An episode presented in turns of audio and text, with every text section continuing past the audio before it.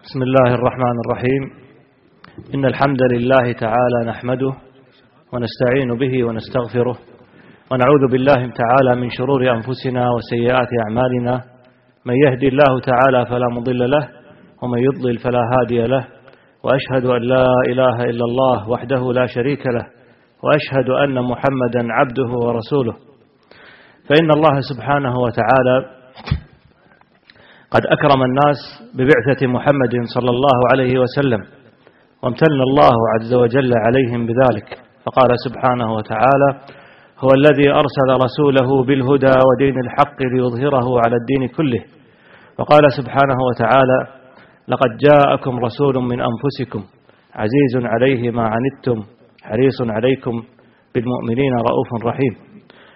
وأكرم الله سبحانه وتعالى أمة محمد صلى الله عليه وسلم بأن جعل كتابهم أعظم كتاب ورسولهم خير الرسل وهم خير أمة أخرجت للناس كما قال سبحانه وتعالى كنتم خير أمة أخرجت للناس تأمرون بالمعروف وتنهون عن المنكر. وأثنى الله سبحانه وتعالى على كتابه القرآن وجعله خير الكتب. فقال سبحانه وتعالى وأنزلنا إليك الكتاب بالحق مصدقا لما بين يديه من الكتاب ومهيمنا عليه. فجعل الله سبحانه وتعالى القرآن مهيمنا وحاكما على الكتب التي أنزلها الله سبحانه وتعالى قبل ذلك على الأنبياء. وهذا من أعظم تفضيل الله عز وجل للقرآن على ما سبقه من الكتب. ولهذا أمر الله سبحانه وتعالى بالعناية بكتابه والحرص على قراءته وتلاوته والاهتمام بمعانيه. فقال سبحانه وتعالى الله نزل أحسن الحديث كتابا متشابها مثانية تقشعر منه جلود الذين يخشون ربهم ثم تلين جلودهم وقلوبهم إلى ذكر الله. ذلك هدى الله يهدي به من يشاء. ومن يضلل الله فما له من هاد. وقال سبحانه وتعالى نحن أعلم بما يقولون وما أنت عليهم بجبار. فذكر بالقرآن من يخاف وعيد. وأثنى الله سبحانه وتعالى على عباده المتقين الذين يعملون بما جاء في كتاب الله سبحانه وتعالى. فقال عز وجل والذين يمسكون بالكتاب وأقاموا الصلاة إنا لا نضيع أجر المحسنين. وقال سبحانه وتعالى ولو جعلناه قرآنا أعجميا لقالوا لولا فصلت آياته أعجمي وعربي. قل هو للذين آمنوا هدى وشفاء والذين لا يؤمنون في آذانهم وقر وهو عليهم عمى. أولئك ينادون من مكان بعيد. وقال سبحانه وتعالى وكذلك أوحينا إليك قرآنا عربيا لتنذر أم القرى ومن حولها وتنذر يوم الجمع لا ريب فيه فريق في الجنة وفريق في السعير. وقال سبحانه وتعالى في سورة الأعراف ألف لام ميم صاد كتاب أنزل إليك فلا يكن في صدرك حرج فلا يكن في صدرك حرج منه لتنذر به وذكرى للمؤمنين. اتبعوا ما أنزل إليكم من ربكم ولا تتبعوا من دونه أولياء قليلا ما تذكرون. وقال سبحانه وتعالى ألف لام راء كتاب أنزلناه إليك لتخرج الناس من الظلمات إلى النور بإذن ربهم إلى, إلى بإذن ربهم إلى صراط العزيز الحميد. وقال سبحانه وتعالى وكيف تكفرون وأنتم تتلى عليكم آيات الله وفيكم كتابه ومن يعتصم بالله فقد هدي وكيف تكفرون وكيف تكفرون وأنتم تتلى عليكم آيات الله وفيكم رسوله ومن يعتصم بالله فقد هدي إلى صراط مستقيم. وقال سبحانه وتعالى إن هذا القرآن يهدي للتي هي أقوم ويبشر المؤمنين الذين يعملون الصالحات أن لهم أجرا كبيرا. وقال عز وجل أولم يكفهم أنا أنزلنا عليك الكتاب يتلى عليهم إن في ذلك لرحمة وذكرى لقوم يؤمنون. ولهذا أمر الله سبحانه وتعالى في آيات كثيرة أمر عباده المؤمنين بأن يتدبروا كتابه فقال عز وجل أفلا يتدبرون القرآن؟ ولو كان من عند غير الله لوجدوا فيه اختلافا كثيرا. وقال عز وجل أفلا يتدبرون القرآن؟ أم على قلوب أقفالها؟ وقال عز وجل وننزل من القرآن ما هو شفاء ورحمة للمؤمنين ولا يزيد الظالمين إلا خسارة. وقال عز وجل يا أيها الناس قد جاءتكم موعظة من ربكم وشفاء لما في الصدور وهدى ورحمة للمؤمنين. قل بفضل الله وبرحمته فبذلك فليفرحوا هو خير مما يجمعون. وقال سبحانه وتعالى ألم يأني للذين آمنوا أن تخشع قلوبهم لذكر الله وما نزل من الحق ولا يكونوا كالذين أوتوا الكتاب من قبلهم فطال عليهم الأمد فقست قلوبهم وكثير منهم فاسقون. إلى آية ولا يكونوا كالذين أوتوا الكتاب من قبل فطال عليهم الأمد فقست قلوبهم وكثير منهم فاسقون. ولهذا جاءت آيات كثيرة في كتاب الله سبحانه وتعالى مما ذكرنا ومما لم نذكر آمرة المتقين والمؤمنين أن يتدبروا كتاب الله سبحانه وتعالى وأن يعملوا بما فيه. ولهذا يقول النبي صلى الله عليه وسلم في الحديث الذي جاء عن عمر بن الخطاب رواه الإمام مسلم في صحيحه إن الله يرفع بهذا الكتاب أقواما ويضع به آخرين. يقول شيخ الإسلام بن تيمية رحمه الله من أصغى إلى كلام الله تعالى وكلام رسوله صلى الله عليه وسلم بعقله وتدبره بقلبه وجد فيه من الفهم والحلاوة والهدى وشفاء القلوب والبركة والمنفعة مما لا يجده في شيء من الكلام لا منظومه ولا منثوره. ويقول ابن القيم رحمه الله لا شيء أنفع للقلب من قراءة القرآن بالتدبر والتفكر فإنه جامع لجميع منازل السائرين وأحوال العاملين ومقامات العارفين وهو الذي يورث المحبة والشوق والخوف والرجاء والإنابة والتوكل والرضا والتفويض إلى آخر كلامه رحمه الله. وقال ابن القيم رحمه الله لو علم الناس ما في قراءة القرآن بالتدبر لاشتغلوا بها عن كل ما سواها وقال رحمه الله فقراءة آية بتفكر وتفهم خير من قراءة ختمة بغير تدبر وتفهم وأنفع للقلب وأدعى إلى حصول الإيمان وذوق حلاوة القرآن. ولهذا كان شأن تفسير كتاب الله سبحانه وتعالى من أعظم العلوم التي اعتنى بها أهل العلم ومن أعظم الأمور التي أمر العلماء أن يشغل بها الإنسان نفسه. ولهذا يقول الشيخ عبد الرحمن بن سعدي رحمه الله واعلم أن علم التفسير أجل العلوم على الإطلاق أجل العلوم على الإطلاق وأفضلها وأوجبها وأحبها إلى الله لأن الله تعالى أمر بتدبر كتابه والتفكر في معانيه والاهتداء بآياته وأثنى على القائمين بذلك وجعلهم في أعلى المراتب. واليوم المحاضرة هي بعنوان كيف يجب أن يفسر القرآن الكريم. نبدأ ونستعرض فيها أسئلة لمشايخنا الكرام حول هذا الموضوع.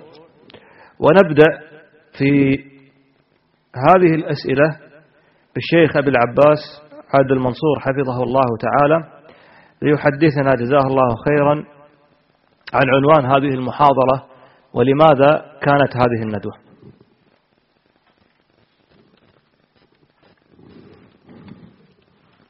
الحمد لله رب العالمين وصلى الله وسلم وبارك على عبده ورسوله محمد وعلى آله وصحبه أجمعين. أما بعد أولا أحمد الله عز وجل وأشكره على ما هيأه ويسر من هذه اللقاءات والندوات ثم أشكر الإخوة القائمين عليها الساعين فيها ثم أشكر وأدعو الله بالتوفيق والسداد والقبول للجميع وللإخوة الحاضرين معنا هنا.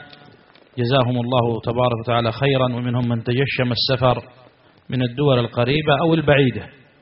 وكذلك الذين يتابعون معنا عبر هذه الإذاعة التي أسأل الله تبارك وتعالى أن يجعلها نافعة للمسلمين عامة ولإخواننا السلفيين في العالم خاصة. أما لماذا كانت هذه الندوة وهذا الموضوع؟ ما يتعلق لماذا كان هذا الموضوع؟ فقد تقدم في ثنايا تقدمة أخينا الشيخ فارس حفظه الله تعالى أهمية التفسير وأهمية تدبر وتأمل كلام الله تبارك وتعالى. لماذا كانت هذه الندوة؟ نقول تعاونا على البر والتقوى المأمور به وتعاونوا على البر والتقوى ولا تعاونوا على الإثم والعدوان.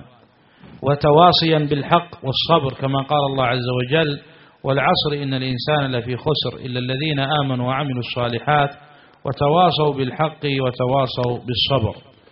كانت هذه الندوة لأن الله عز وجل يحب منا أن نتدبر كلامه وأن نتفهم مراده من كلامه لأن القرآن كلام الله عز وجل كتاب أنزلناه إليك مبارك ليدبروا آياته. أفلا يتدبرون القرآن أم على قلوب أقفالها؟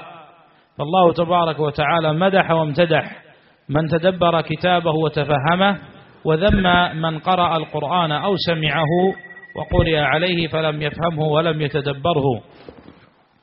الأمر الثاني أن القرآن فيه الهدى لمسائل الناس وما يحتاجونه في عقائدهم وعباداتهم وأخلاقهم. والله قد أمرنا بأن نهتدي. إن هذا القرآن يهدي للتي هي أقوم. وأخبرنا أن فيه الشفاء. وأخبرنا أمرا أن نحتكم إلى كتابه تبارك وتعالى وأن نرجع إليه. تحقيق هذه المطالب من أهم الوسائل لتحقيقها معرفة تفسيره على الوجه الذي أراده الله تبارك وتعالى. الأمر الثالث أننا ولله الحمد نلحظ إقبالا من المسلمين لأننا في مجتمعات إسلامية ولله الحمد. وفي دول إسلامية تعنى بكتاب الله عز وجل ويقبل المسلمون على قراءة القرآن وتدبره وعلى حفظه وتحفيظه لأبنائهم وبناتهم وعلى قراءة القرآن في أوقات مختلفة وعلى جميع المستويات من حاكمهم إلى محكومهم قراءة في كتاب الله فيحتاج هؤلاء المسلمون إلى من يدلهم على الطريقة الصحيحة في فهم مراد الله تبارك وتعالى. الأمر الرابع كانت هذه الندوة للدلالة على مبادئ مهمة وإشارات هامة في باب تفسير كلام الله عز وجل لأن التفاسير للقرآن الكريم قديما وحديثا. منها ما وافق الحق والهدى ومنها تفاسير لأهل الأهواء والبدع. انتشرت اليوم وقبل اليوم في أيدي الناس قديما وحديثا وسلكت طرائق مختلفة ومخالفة مختلفة فيما بينها ومخالفة لما كان عليه النبي صلى الله عليه وسلم وصحبه الكرام. والتابعون لهم بإحسان رضي الله عنهم أجمعين. فانتشرت سواء على شكل كتب أو على آه، يعني صورة آه، صورة برامج تفسيرية وحلقات تفسيرية في وسائل البث الإعلامي المعاصر أو كتب تفسيرية وإخراج قديمها أو تأليف كتبا معاصرة. وتعلمون قول النبي صلى الله عليه وسلم أن من هلاك من أسباب هلاك هذه الأمة قوما يقرؤون القرآن يتأولونه على غير ما أراد الله كما رواه الإمام أحمد وغيره. وقوله صلى الله عليه وسلم إن منكم من يقاتل على تأويله كما قاتلت على تنزيله فقاتل علي الخوارج انحرافهم في تأويل كلام الله تبارك وتعالى. والأحاديث في هذا الباب كثيرة جدا والله عز وجل قد أخبرنا أن من أهل الزيغ والضلال أن صفتهم يتبعون المتشابه من القرآن. فلا بد إذن من ذكر بعض وإن لم يتيسر كل آه، ما ينبغي اتخاذه وسلوكه في تفسير القرآن أن نذكر لإخواننا ونذكر أنفسنا وإخواننا بالمنهج الصحيح في ذلك. وباعث هذا كله إن شاء الله هو النصح للمسلمين والسعي في حمايتهم من أن يقولوا في كتاب الله عز وجل ما لا علم لهم به إذ قد عظم الشرع القول في تفسير الآية الكريم دون علم ولا برهان. والله أعلم. جزاك الله خير. سؤال للشيخ أحمد بازمول. ما معنى التفسير؟ وما مفهوم هذه الكلمة؟ بسم الله الرحمن الرحيم. إن الحمد لله نحمده ونستعينه ونستغفره. ونعوذ بالله من شرور أنفسنا ومن سيئات أعمالنا. من يهده الله فلا مضل له ومن يضلل فلا هادي له. وأشهد أن لا إله إلا الله وحده لا شريك له وأشهد أن محمدا عبده ورسوله. ألا وإن أصدق الكلام كلام الله وخير الهدى هدى محمد وشر الأمور محدثاتها وكل محدثة بدعة وكل بدعة ضلالة وكل ضلالة في النار. أما بعد فجوابا على هذا السؤال كلمة التفسير في اللغة تأتي بمعنى البيان والكشف والإيضاح. قالوا هي على وزن تفعيل من الفسر والفسر في لغة العرب معناه الإيضاح والبيان والكشف. كما قال الله عز وجل ولا يأتونك بمثل إلا جئناك بالحق وأحسن تفسيرا أي أحسن بيانا وإيضاحا وكشفا للأمر. هذا تعريف التفسير في اللغة. إذن الكشف والبيان والإيضاح. وعرفه المفسرون بقولهم هو بيان مراد الله تعالى هو بيان مراد الله تعالى في كتابه على حسب الطاقة على حسب الطاقة البشرية. يعني بهذا المفسرون أن المفسر مهما فسر القرآن لن يبلغ حقائقه ومعانيه التي أرادها الله عز وجل وإنما يفتح عليه من ذلك بحسب تمسكه بأدلة الكتاب والسنة وما كان عليه سلف الأمة. وأيضا عرف التفسير بقول بعضهم علم يعرف به فهم كتاب الله المنزل على نبينا محمد صلى الله عليه وسلم وبيان معانيه واستخراج أحكامه وحكمه واستخراج أحكامه وحكمه. وإذ ذكرنا التفسير هناك كلمة أخرى وهي التأويل. فما معنى التأويل في الاصطلاح؟ للعلماء في ذلك عدة اصطلاحات. الاصطلاح الأول في تعريف التأويل قالوا التأويل هو بمعنى التفسير. اذا التأويل بمعنى إيضاح. مراد إيضاح وبيان. مراد الله تعالى في كتابه على حسب الطاقه البشرية. الاصطلاح الثاني التفسير معناه ما يؤول إليه الأمر أي ما يقع من تأويل الكلام. كما قال يوسف عليه السلام لأبويه ذلك تأويل رؤياي يعني وقوعه كما رأيت. فإذا قال القائل سآكل ثم أكل فأكله تأويل لقوله سآكل. والمعنى الثالث من التأويل هو صرف اللفظ عن عن ظاهره. هو صرف اللفظ عن ظاهره الراجح إلى معنى مرجوح.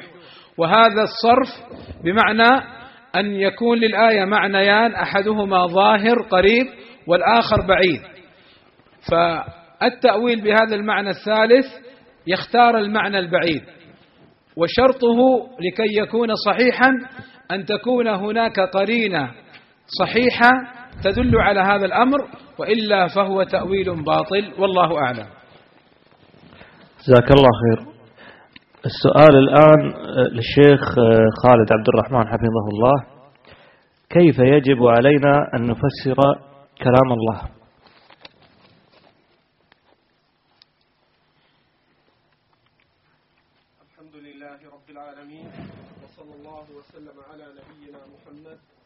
وآله وأصحابه أجمعين. أما بعد. أما كيف يجب أن نفسر كتاب الله القرآن الذي هو من كلام الله عز وجل فلا شك أن أهل العلم قد بينوا ذلك فأول ذلك أن يفسر القرآن بالقرآن. فقد تكون الآية مجملة في موضع مفسرة في موضع آخر. وكذلك من هذا أن يفسر القرآن بالقراءات الواردة في الآية نفسها فيكون في اختلافات القراءات يكون بعضها مفسرا لبعض كقوله فتبينوا مع قوله فتثبتوا في قوله إن جاءكم فاسق بنبأ. وكذلك الباب الثاني أن يفسر القرآن بما صح عن النبي صلى الله عليه وسلم. ومن ذلك ما جاء في الصحيحين الذين آمنوا ولم يلبسوا إيمانهم بظلم فسره النبي صلى الله عليه وسلم بأن الظلم المراد هو الشرك. كذلك القسم الثالث أن يفسر القرآن بما ثبت من الآثار عن الصحابة كما جاء عن ابن عباس واتفقت عليه الأمة بالقبول في قوله ومن لم يحكم بما أنزل الله فأولئك هم الكافرون قال كفر دون كفر كذلك بما ثبت في الآثار عن السلف. فهذه الأقسام هي أصول التفسير للقرآن. فإن لم يجد فحينئذ ينتقل إلى كلام الأئمة المعتبرين معتضدا بما تدل عليه لغة العرب. والله أعلم. جزاك الله خيرا السؤال الآن إلى الشيخ أحمد بازمول. هل فسر النبي صلى الله عليه وسلم القرآن كاملا؟ وكيف كان تفسير النبي صلى الله عليه وسلم؟ نعم. ذكر أهل العلم أن الصحيح في المسألة هذه أن النبي صلى الله عليه وسلم فسر القرآن كاملا. وذلك لقوله عز وجل وأنزلنا إليك الذكر لتبين للناس ما نزل إليهم. فقوله عز وجل وأنزلنا إليك الذكر أي القرآن. وقوله لتبين أي لتوضح وتشرح وتفسر لمن؟ للناس ما نزل إليهم. وأيضا مما يدل على أن النبي صلى الله عليه وسلم فسر القرآن كاملا ما نعلمه جميعا من أن القرآن نزل لمقاصد من أشهرها أن نعمل به أن نعمل به بالقرآن وإذا لم نفهمه فكيف نعمل به؟ فالنبي صلى الله عليه وسلم بلغ جميع ما أمر به ومن ذلك بيان القرآن. وأيضا نزل لنتدبره. وكيف نتدبره إذا لم نفهم معناه؟ وأيضا نزل لتلاوته لتلاوة القرآن. ومما يدل أيضا على ذلك أن الصحابة رضوان الله عليهم بينوا معاني القرآن مما تلقوه عن النبي صلى الله عليه وسلم وفهموه عنه عليه الصلاة والسلام. مع مراعاة أمر مهم. وهو ما ذكره ابن عباس رضي الله عنهما في وجوه القرآن أن من القرآن ما تعرفه ما يعرفه المسلمون وذلك كالصلاة والزكاة وتحريم الخمر والزنا. عالمهم وعام والعوام منهم. ممن عاش وكان بين أظهر المسلمين. هذا النوع الأول. والنوع الثاني تعرفه العلماء لاحتياجه للفهم واحتياجه إلى النظر في الأدلة. والنوع الثالث ما يعرف بلغة العرب. والنوع الرابع ما استأثر الله بعلمه فلا يعلمه إلا هو سبحانه وتعالى. فلا بد من مراعاة هذا الأمر. وأما بالنسبة في كيفية بيان النبي صلى الله عليه وسلم للقرآن فقد بين ذلك بيانا واضحا شافيا. شيخ الإسلام ابن تيمية رحمه الله تعالى في كتابه الموسوم المقدمة في أصول التفسير وخلاصة كلامه أن النبي صلى الله عليه وسلم بين القرآن عن طريقين. الطريق الأول بيان ألفاظه مثل قوله عليه الصلاة والسلام غير المغضوب عليهم اليهود ولا الضالين النصارى كما عند الترمذي. وقوله عليه الصلاة والسلام في قوله عز وجل وأعدوا لهم ما استطعتم من قوة قال عليه الصلاة والسلام ألا إن القوة الرمي كما عند مسلم وغيره. فهذا بيان للألفاظ من النبي صلى الله عليه وسلم والأحاديث في هذا النوع ليست بالكثيرة. وقد جمعها بعض الباحثين وسجلت في ذلك رسائل علمية التفسير النبوي اللفظي.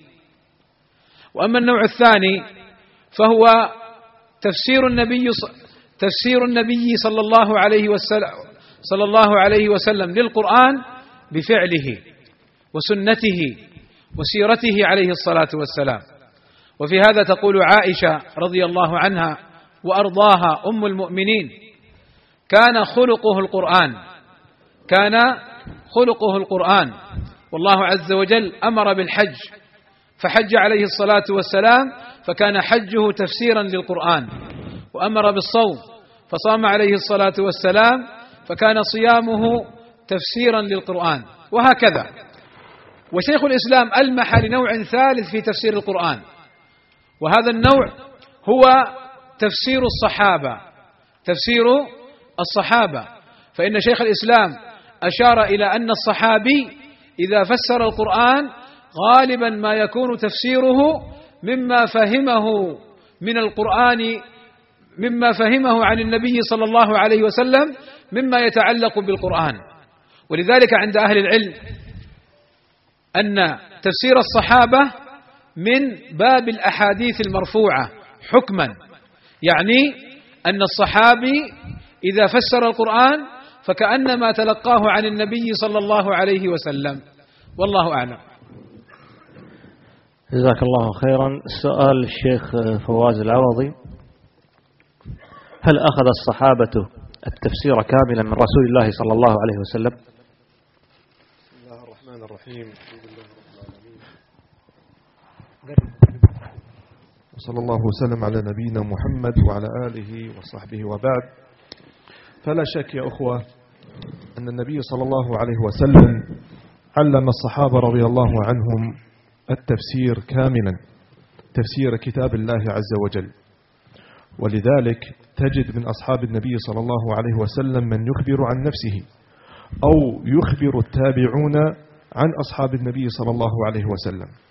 كما كان أبو عبد الرحمن السلمي يقول حدثنا من كان يقرئنا القرآن كعثمان بن عفان وعبد الله بن مسعود كانوا لا يتجاوزون عشر آيات حتى يتعلموا ما فيها من العلم والعمل. قالوا فتعلمنا القرآن والعلم والعمل. فكان النبي صلى الله عليه وسلم يعلمهم التلاوة ويعلمهم معاني القرآن الكريم. وقد ثبت عن أصحاب النبي صلى الله عليه وسلم في إخبارهم عن علمهم بكتاب الله كقول ابن مسعود كما أخرجه الإمام مسلم رحمه الله في صحيحه يقول ابن مسعود رضي الله عنه ولقد علم أصحاب رسول الله صلى الله عليه وسلم أني أعلمهم بكتاب الله ولو كان هناك أحد أعلم أعلم بكتاب الله لرحلت إليه. وكذلك يقول ابن مسعود عفوا أخرج ابن أبي شيبة عن ابن عباس بسند صحيح أن ابن عباس رضي الله عنهما فسر سورة البقرة. يقول الراوي عنه لو سمعت به الديلم لأسلمت. قرأ سورة البقرة وفسرها كاملا. يقول التابعي لو سمعت به الديلم لا أسلمت وكذلك يقول عروة رضي الله عنه ورحمه الله. عن عائشة رضي الله عنها يقول تركت عائشة قبل أن تموت بثلاث سنوات. ما كانت أعلم بكتاب الله وبسنة رسول الله صلى الله عليه وسلم وبالشعر وبالفريضة. فهؤلاء هم أصحاب النبي صلى الله عليه وسلم ووجب الظن وحسن الظن بهم. لا كما يذهب إليه أهل الأهواء. في الطعن في أصحاب النبي صلى الله عليه وسلم. فما من صاحب هوى يفسر كتاب الله إلا وتجده يترك في مقابلها أثرا أو معنى صحيحا عن أصحاب النبي صلى الله عليه وسلم. والله أعلم. جزاك الله خير. الشيخ أبو العباس السؤال يقول لو قال قائل كيف نجمع بين أن الصحابة رضي الله عنهم لهم أكثر من قول في بعض الآيات مع تقريرنا بأنهم أخذوا التفسير من مصدر واحد وهو الرسول صلى الله عليه وسلم.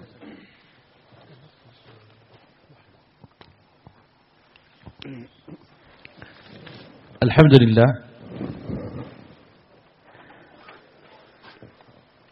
أبدأ هذا الجواب بكلمة ينبغي أن يعيها المسلم على اختلاف مستواه العلمي مع أخيه والمسلمون على اختلاف طبقاتهم. هذه الكلمة قالها الإمام الجليل سفيان بن عيينة الهلالي رحمه الله تعالى ليس في تفسير القرآن اختلاف إذا صح القول في ذلك. هذه دعها في سويداء قلبك. مهما كان مستواك العلمي وتحصيلك الشرعي أنت في أول الأمر ونهايته وغايته أنت مسلم مخاطب بهذا الكتاب المبين على قدر ما يبلغه علمك من حيث العلم وقدر ما يبلغه عملك من حيث الوسع والطاقة فاتقوا الله ما استطعتم. ليس في تفسير القرآن اختلاف إذا صح القول في ذلك. نشترط أن يصح أن تصح الأسانيد إلى أصحاب النبي صلى الله عليه وسلم والتابعين. فإذا صحت الأسانيد فاعلم أنه لا اختلاف. وما تظنه أنت اختلاف أنه من الاختلاف فهذا لقصورك في فهم طريقة الصحابة والتابعين في تفسير القرآن الكريم. وقد ضرب سفيان بن عين على ذلك مثلا كما رواه الإمام محمد بن نصر المروزي في كتاب السنة. قال ليس في تفسير القرآن اختلاف إذا صح القول في ذلك. وقال أيكون شيء أظهر خلافا في الظاهر من الخنس؟ قال عبد الله بن مسعود هي بقر الوحش. وقال علي هي النجوم. قال سفيان بن عيينة وكلاهما واحد. لأن النجوم تخنس بالنهار وتظهر بالليل والوحشية إذا رأت إنسيا خنست في الغيضان وغيرها وإذا لم تر إنسيا ظهرت. قال سفيان فكل خنس أي النجوم وحمار الوحش. وتصديق قال إسحاق بن راهويه وانظروا كيف يتتابع الأئمة على ذلك وعلى ترسيخ هذا المعنى المهم في قلب كل مسلم. خصوصا طلبة العلم أنه لا اختلاف بمعنى الاختلاف التضادي المذموم وأن ذلك قليل أو نادر كما عبر شيخ الإسلام في مقدمة أصول التفسير. قليل أو نادر وأن اختلافهم كله من هذا النوع. اختلاف كله حق في الظاهر اللفظ يعد اختلافا وفي الحقيقة لا اختلاف. قال إسحاق ابن راهوي رحمه الله وتصديق ذلك ما جاء عن أصحاب محمد صلى الله عليه وسلم في تفسير في الماعون. يعني تفسير قول الله عز وجل ويمنعون الماعون. قال بعض الصحابة هي الزكاة. وقال بعضهم عارية المتاع. ما يحتاجه جارك وزميلك في السفر من متاعك. قال عكرمة تلميذ ابن عباس. وهو أحد تلامذة مدرسة ابن عباس في التفسير. التي انتشرت في مكة فإن أشهر مدارس الصحابة في التفسير مدرسة ابن عباس في مكة ومدرسة ابن مسعود في الكوفة في العراق ولهم تلاميذ يرون عنهم مجاهد وطاووس وعكرمة وعطاء سعيد بن جبير هؤلاء عن ابن عباس ولابن مسعود تلاميذ. قال عكرمة أعلاه يعني الماعون الزكاة وعارية المتاع منه.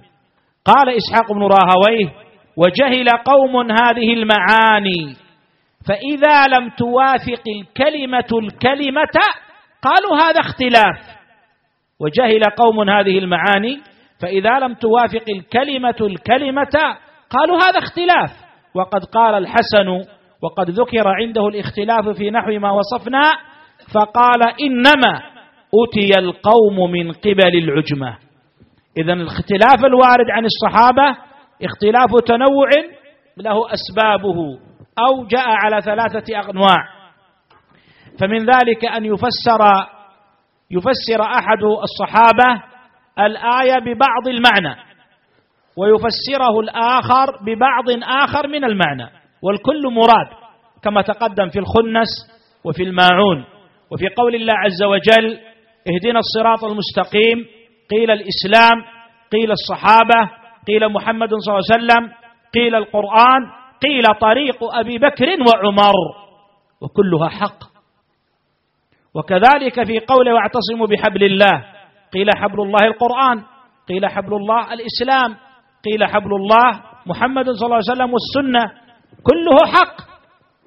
ومن ذلك قول الله عز وجل ثم أورثنا الكتاب الذين اصطفينا أو أقول قول الله عز وجل قل هل ننبئكم بالأخسرين أعمالا الذين ضل سعيهم في الحياة الدنيا وهم يحسبون أنهم يحسنون صنعا؟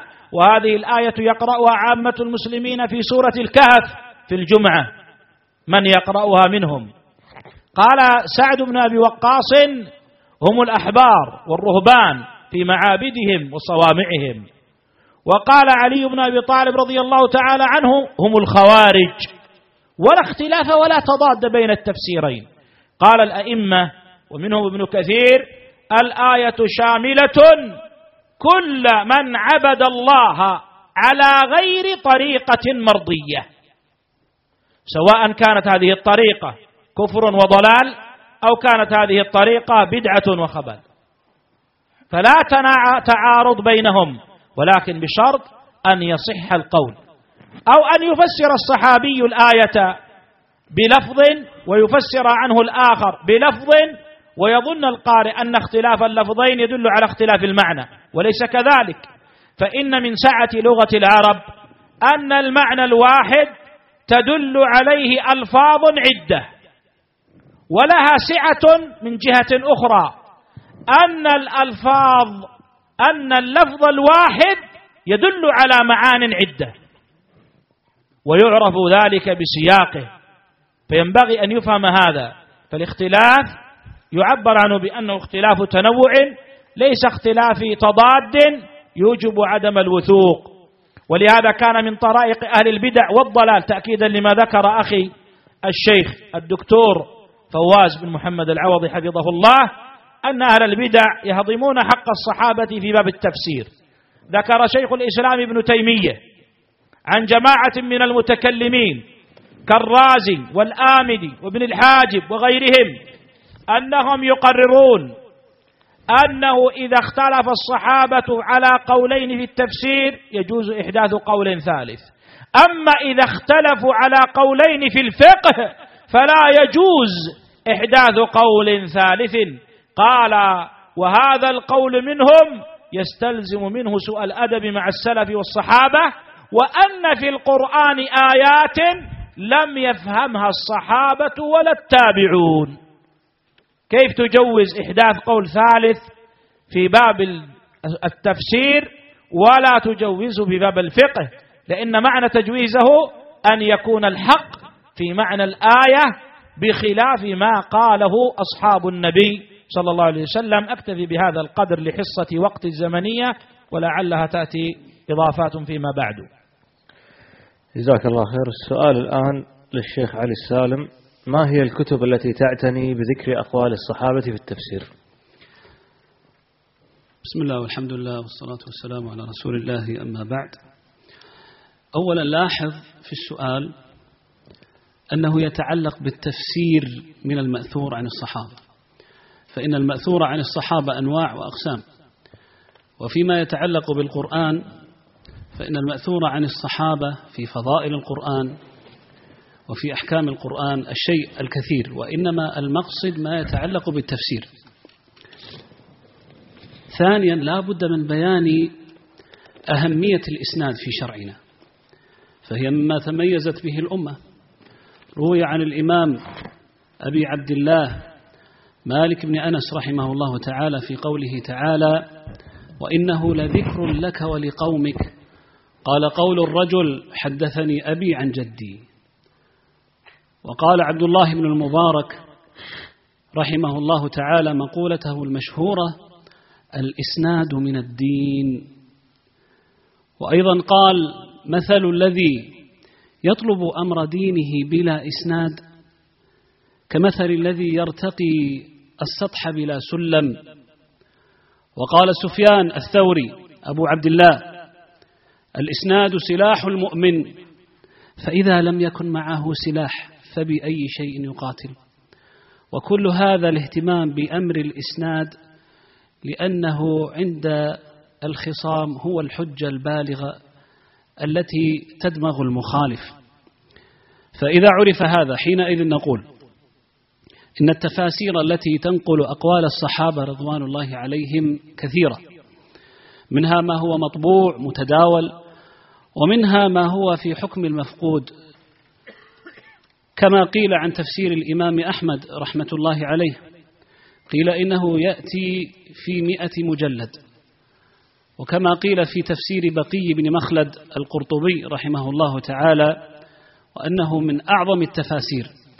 وهو في طبقة الإمام أحمد رحمه الله تعالى. أما المطبوع فأعلاها وأجمعها وأفضلها.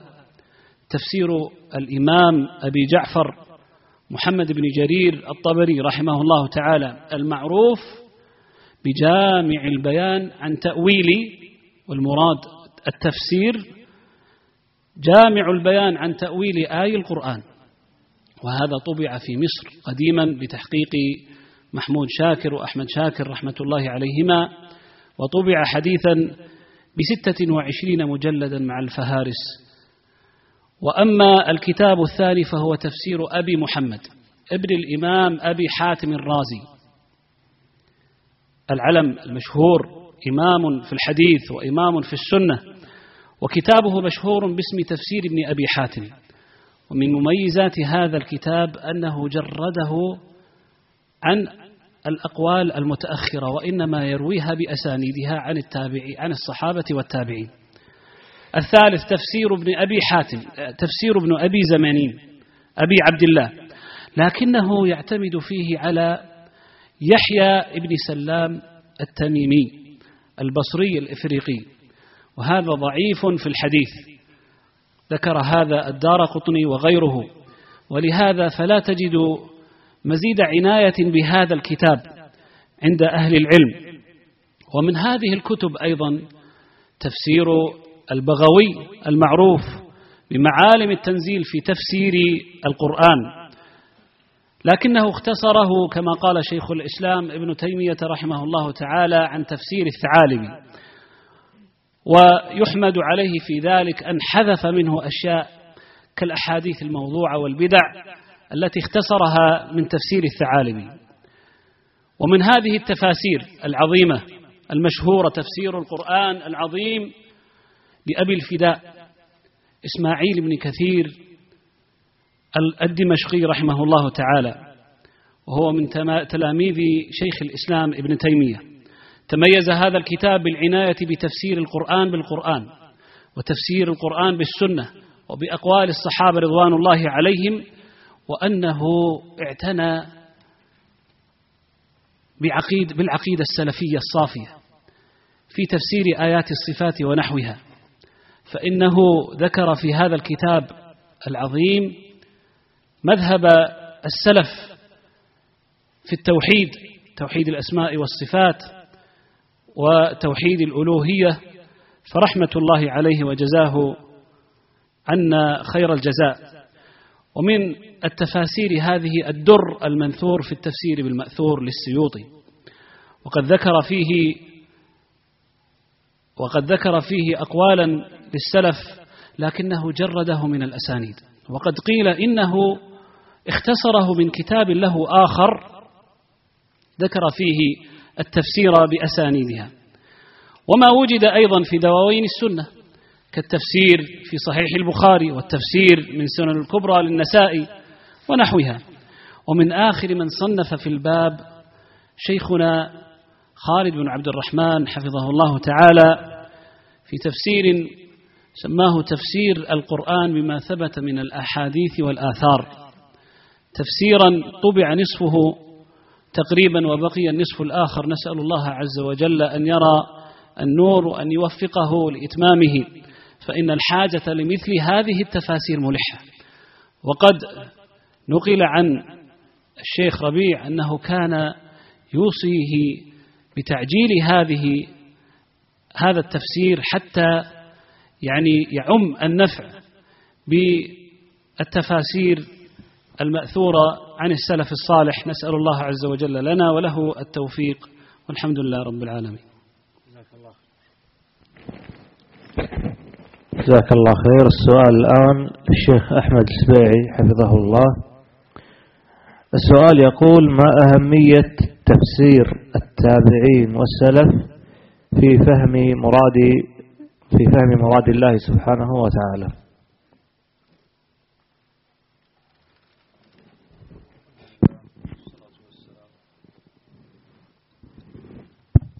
الحمد لله. والصلاة والسلام على رسول الله وعلى آله وسلم.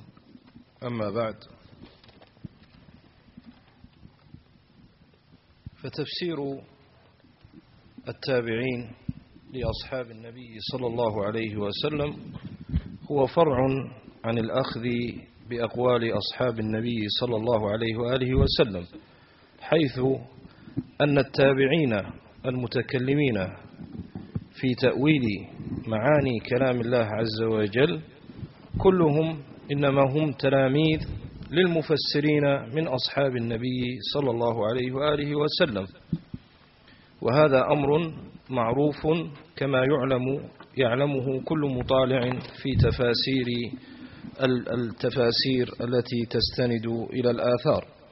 يقول شيخ الإسلام ابن تيمية رحمه الله تعالى من عدل عن مذاهب الصحابة والتابعين وتفسيرهم إلى ما يخالف ذلك والشاهد في الكلام أن العلماء حين يذكرون تفاسير الصحابة يعطفون إلى ذلك ذكر التابعين مما يدل على أن تفسير التابعين له من الاعتبار ما له. يقول رحمه الله تعالى من عدل عن مذاهب الصحابة والتابعين وتفسيرهم إلى ما يخالف ذلك كان مخطئا في ذلك مبتدعا. وإن كان مجتهدا مغفورا له خطأه. إلى أن يقول رحمه الله تعالى فالمقصود بيان طرق العلم وأدلته وطرق الصواب. ونحن نعلم أن القرآن قرأه الصحابة والتابعون وتابعوهم وأنهم كانوا أعلم بتفسيره ومعانيه كما أنهم أعلم بالحق الذي بعث الله به رسوله صلى الله عليه وسلم فمن خالف قولهم وفسر القرآن بخلاف تفسيرهم فقد أخطأ في الدليل والمدلول جميعا. وقال رحمه الله تعالى في موضع آخر وهذا الكلام الذي سأقرأه هو غاية في النفاسة والقوة والوضوح. يقول رحمه الله تعالى من فسر القرآن أو الحديث وتأوله على غير التفسير المعروف عن الصحابة والتابعين فهو مفتر على الله. ملحد في آيات الله. محرف للكلم عن مواضعه. وهذا فتح لباب الزندقة والإلحاد وهو معلوم البطلان بالاضطرار من دين الإسلام. ويقول رحمه الله تعالى أيضا في يقول رحمه الله تعالى أعني شيخ الإسلام ابن تيمية رحمه الله في هذه المسألة يقول إذا لم تجد التفسير في القرآن ولا في السنة ولا وجدته عن الصحابة فقد رجع كثير من الأئمة في ذلك إلى أقوال التابعين. ومن التابعين من تلقى جميع التفسير عن الصحابة كمجاهد بن جبر. فمجاهد بن جبر رحمه الله تعالى جاءت بعض الروايات عنه أنه عرض التفسير على ابن عباس ثلاثين والمشهور أنه عرض عليه التفسير ثلاث مرار يوقفه على كل آية يسألها عنها. وكذلك روي عن قتادة رحمه الله تعالى أنه يقول ما من آية في كتاب الله عز وجل إلا وأحفظ فيها شيئا يقول شيخ الإسلام تيمية رحمه الله تعالى والمقصود أن التابعين تلقوا التفسير عن الصحابة كما تلقوا عنهم علم السنة. والمقصود أن التابعين تلقوا التفسير عن الصحابة كما تلقوا عنهم علم السنة. فقد كان التابعون الذين هم مختصون بتأويل كلام الله جل وعلا مصاحبين للصحابة المختصين بتأويل كتاب الله عز وجل. كتلاميذ ابن عباس رضي الله عنهما رضي الله عنهما في مكة كمجاهد وسعيد بن جبير ومن جاء بعدهم كالضحاك بن مزاحم وعدد. فضلا عن زيد بن أسلم في المدينة فضلا عن تلاميذ عبد الله بن مسعود رضي الله عنه وأرضاه في الكوفة. ولذلك فأنت حين تتصفح كتب التفاسير التي تستند على الآثار فإنك تجد مدار النقول كله دائر حول أشخاص معينين. وليس الشأن في هذا العلم كالشأن في سائر العلوم التي يكثر فيها القائلون.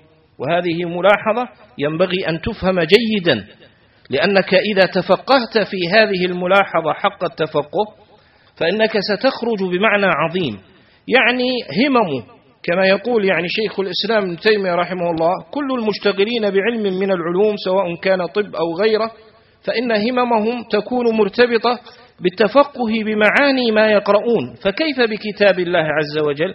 إذا فعندك الصحابة ثم التابعين ثم أتباعهم.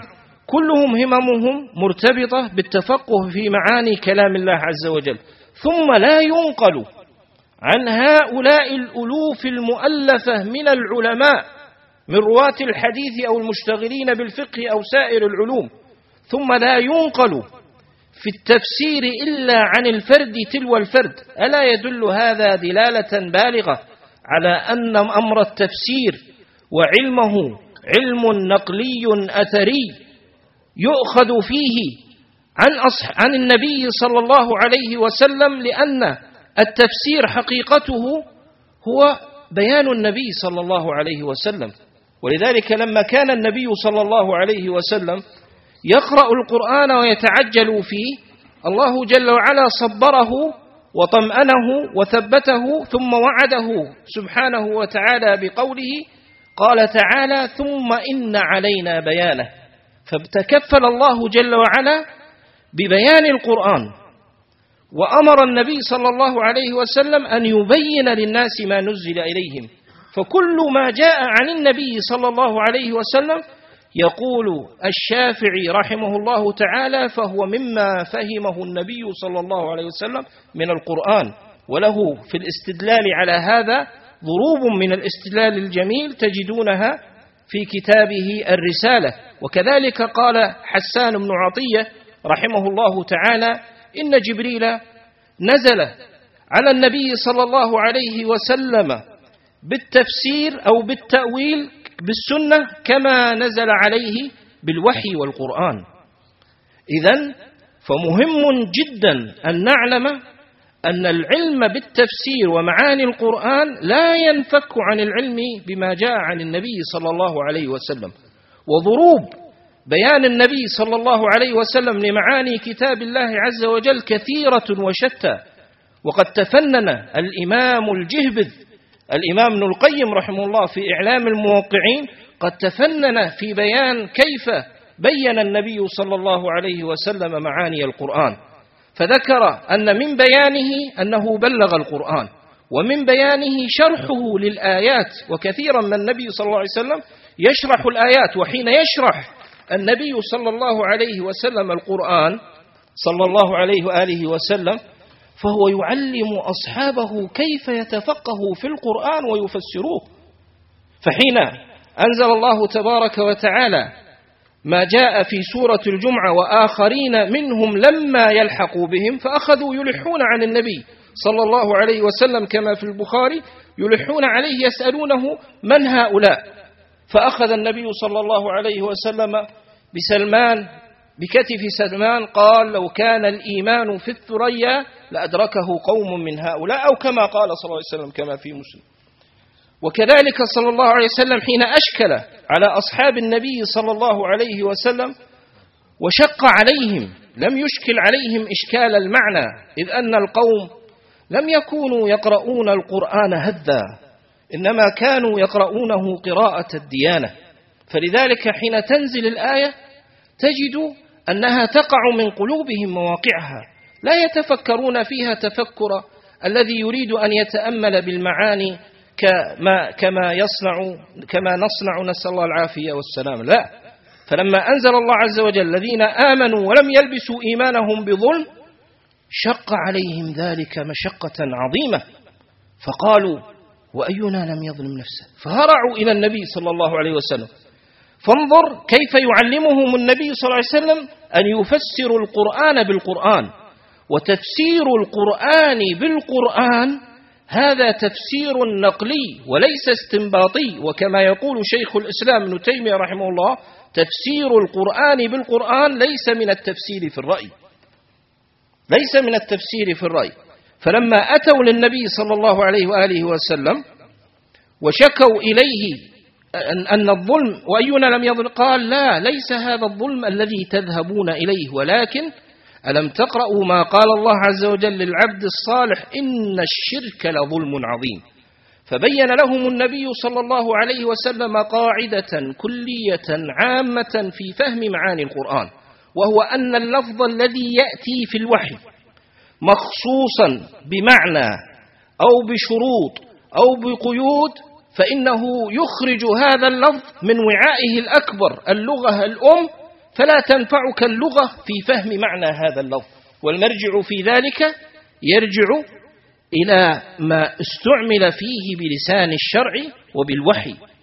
فالمقصود أن التابعين إنما أخذوا عن الصحابة ولذلك انظر إلى عناية ابن عباس رضي الله عنهما وصبره على تلاميذه حيث يعرض عليه ويسأل وهو صبر حتى يحصل بيان المعاني. فالمقصود أنه ينبغي أن يحتفى وأن يعتنى بتفاسير التابعين مثل ما يعتنى بتفسير أصحاب النبي صلى الله عليه وسلم وإن كان تفسير أصحاب النبي صلى الله عليه وسلم لا شك أعلى.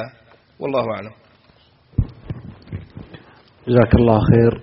السؤال الشيخ محمد العنجري ما المقصود بعبارة مناهج المفسرين؟ بسم الله والحمد لله والصلاة والسلام على رسول الله محمد صلى الله عليه وعلى آله وصحبه وسلم. هذه العبارة وإن شئت قلت هذه العنونة حديثة في الحقيقة. لا تجد أي كلام عند المتقدمين بهذه الصياغة. ولكن المقصود منها في هذا الزمن أي تعدد مناهج وطرق من قام بتفسير كتاب الله جل وعلا. وقسمت التفاسير بناء على من عنون بهذا العنوان إلى ثلاثة أساليب وطرق في التفسير. أما الطريق الأول فهو التفسير بالمأثور. والتفسير بالمأثور هو التفسير السني هو التفسير السلفي. فالنبي صلى الله عليه وسلم كما جاء عن أبي هريرة رضي الله عنه وأرضاه عندما سئل النبي صلى الله عليه وسلم عن أفضل الناس فقال أنا ومن معي ثم قيل له صلى الله عليه وسلم ثم من؟ قال من كان على الأثر. إذا الهدي الأثري منطوق النبي صلى الله عليه وسلم سواء في تفسير كتاب الله تعالى أو في الفقه أو في دين الله جل وعلا. هذا هدي نطق به المصطفى صلى الله عليه وسلم. وهدي أهل التفسير في المأثور من التفسير بأنهم يفسرون القرآن كما قال المشايخ حفظهم الله يفسرون القرآن بالقرآن. وكما قال شيخنا الشيخ أحمد وهو ينقل عن شيخ الإسلام ابن تيمية هذا ليس من الاجتهاد أو من تفسير الرأي بل هذا من المأثور ولا شك في ذلك. إذا التفسير الأول وهو التفسير المأثور وهو التفسير السلفي أن يكون بتفسير القرآن للقرآن ثم تفسير القرآن بالسنة الصحيحة ثم تفسير القرآن بقول الصحابي أو بأقوال الصحابة ومن ثم هنا يقول القائل هل نقول اللغة العربية؟ أقول بل الرجوع إلى علماء السلف في فهمهم للعربية وفي فهمهم للآية. إذا السبيل الرابع ما كان عليه السلف من علماء الأمة في تفسير كتاب الله جل وعلا. إذا المأثور القرآن بالقرآن القرآن بالسنة القرآن بأقوال الصحابة والتابعين القرآن بما كان عليه سلف الأمة وعلماء الأمة من خلال اللغة العربية. هذا هو التفسير بالمأثور. ثم يأتي التفسير بالرأي. وهو التفسير عند أهل السنة بالتفسير المذموم والتفسير بالرأي محض الرأي محض الرأي ومحض الاجتهاد فيصل الإنسان من خلال هذا التفسير إلى آه، يعني تفسير وتأويل نصوص القرآن بفهمه وبطريقته وبهواه. وهذا التفسير هو التفسير المذموم. وأما التفسير الرابع كما قسم عندهم بأنه التفسير الموضوعي.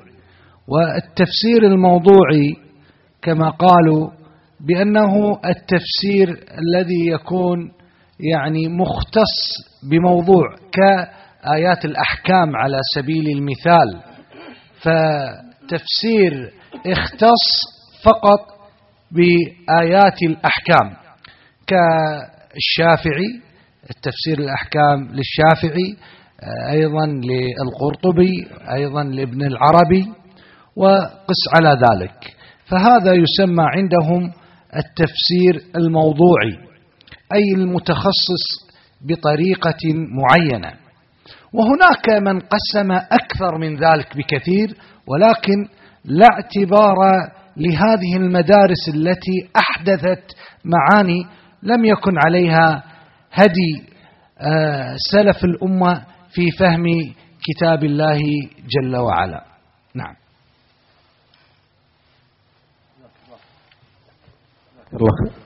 جزاك الله خير. السؤال للشيخ فواز العوضي. ما حكم التفسير بالرأي؟ نعم. بسم الله الرحمن الرحيم. فذكر شيخنا أبو عثمان التفسير بالرأي المذموم. والتفسير بالرأي المذموم قد ذمه النبي صلى الله عليه وسلم في عدة أحاديث. فكان النبي صلى الله عليه وسلم حينما يذكر هذا يذكر الذم في ذلك.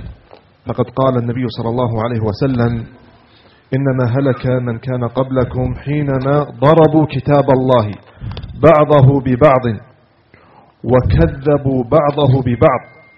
وإنما نزل القرآن ليصدق بعض بعضه بعضا. وإنما ما علمتم منه فقولوا وما جهلتم فكلوه إلى عالمه. وكان النبي صلى الله عليه وسلم إذا سئل عن حكم ما فإنما ينتظر الوحي صلى الله عليه وسلم وينتظر نزول الآية في حكم تلك في حكم تلك المسألة. كما ورد في البخاري ومسلم لما جاء ذاك الرجل في قصة الملاعنة فانتظر النبي صلى الله عليه وسلم وكان يقول صلى الله عليه وسلم اللهم افتح اللهم افتح اللهم افتح. وفي رواية في مسلم اللهم بين اللهم بين اللهم بين. لما نزلت الآية. وكان أبو بكر الصديق رضي الله عنه يقول بسند صحيح أي سماء تظلني وأي أرض تقلني؟ إذا قلت بكتاب في كتاب الله بغير علم. ويقول ابن عباس رضي الله عنهما بسند صحيح يرويه ابن أبي شيبة من قال في القرآن بغير علم فليتبوأ مقعده من النار. فيقول شيخ الإسلام كانت البدع الأولى مثل بدعة الخوارج إنما جاءت بدعتهم من سوء فهمهم للقرآن الكريم. من سوء فهمهم للقرآن الكريم. لم يتعمدوا معارضته ولكن فهموا من دلالته على غير فهم السلف الصالح من الصحابة رضي الله عنهم والتابعين. فانظر أيها الأخوة انظروا إلى قول الله عز وجل ومن لم يحكم بما أنزل الله فأولئك هم الكافرون. كم تأولوها؟ وحرفوا معانيها الخوارج وتكفيرهم للمسلمين. كم لعبوا بهذه الآية؟ كما جاء بسند صحيح في تفسير ابن أبي حاتم لما جاءت الخوارج وفسروا قول الله عز وجل وإن أطعتموهم إنكم لمشركون قالوا هذه الآية نزلت في الأمراء. قال الشعبي رحمه الله إن كذبوا إنما هذه الآية نزلت في الميتة. فانظر وانتبهوا إلى أهل الأهواء وأهل البدع. فإنما إما أن يكذبوا على السلف في تفسير آية وإما أن يعتمدوا على نصوص مكذوبة. على النبي صلى الله عليه وسلم في تفسير آية. أو على آثار من أصحاب النبي صلى الله عليه وسلم مكذوبة لا تصح في تفسير آية. فانتبهوا إلى هذا الأمر. فلا شك أن أهل الأهواء لهم نصيب كبير جدا في التقول على الله بغير علم. وأما لا شك أن هناك الرأي الممدوح. الرأي الممدوح هو الرأي الذي هو موافق للكتاب والسنة الذي يبين الراجح من المرجوح والذي يبين السداد من القول من النصوص الشرعية وغير ذلك. فهذا لا شك أن الرأي المذموم هذا الذي ذمه السلف. ومن ذلك قول عمر بن الخطاب رضي الله عنه آه، إياكم وأهل الرأي. أيها الناس إياكم وأهل الرأي. فهذا هو الرأي المذموم والله أعلم.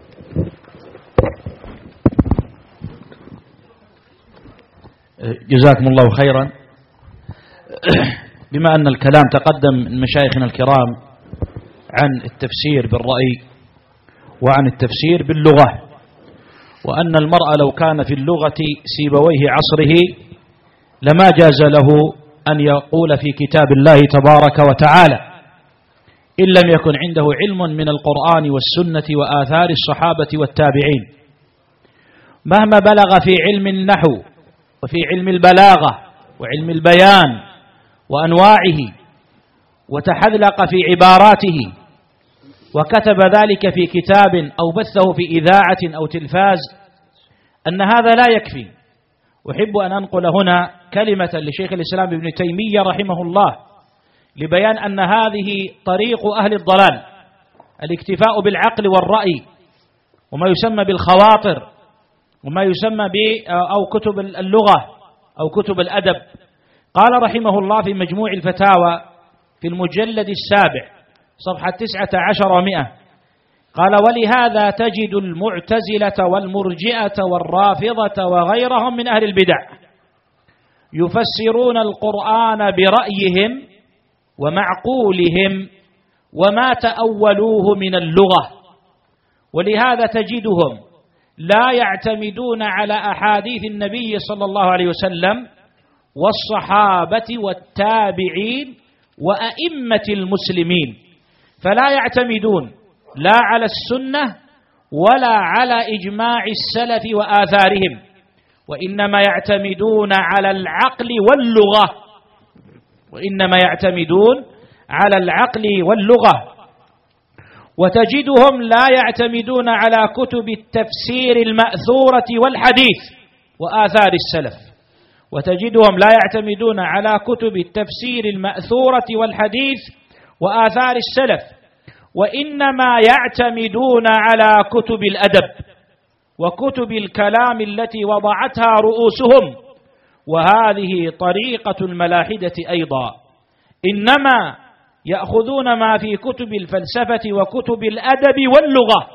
وأما كتب القرآن والحديث والآثار فلا يلتفتون إليها. إلى أن قال وأولئك يتأولون إلى آخر كلامه. ثم قال وقد ذكرنا كلام أحمد وغيره في إنكار هذا وجعله طريقة أهل البدع. قد ذكرنا كلام أحمد وغيره في إنكار هذا وجعله طريقة أهل البدع الاكتفاء باللغة أو علم الأدب أو آه، علم الكلام والعقل والآراء دون الرجوع إلى ما كان عليه النبي صلى الله عليه وسلم. هذا ما أحببت إضافته. نعم. تفضل. جزاك الله خير.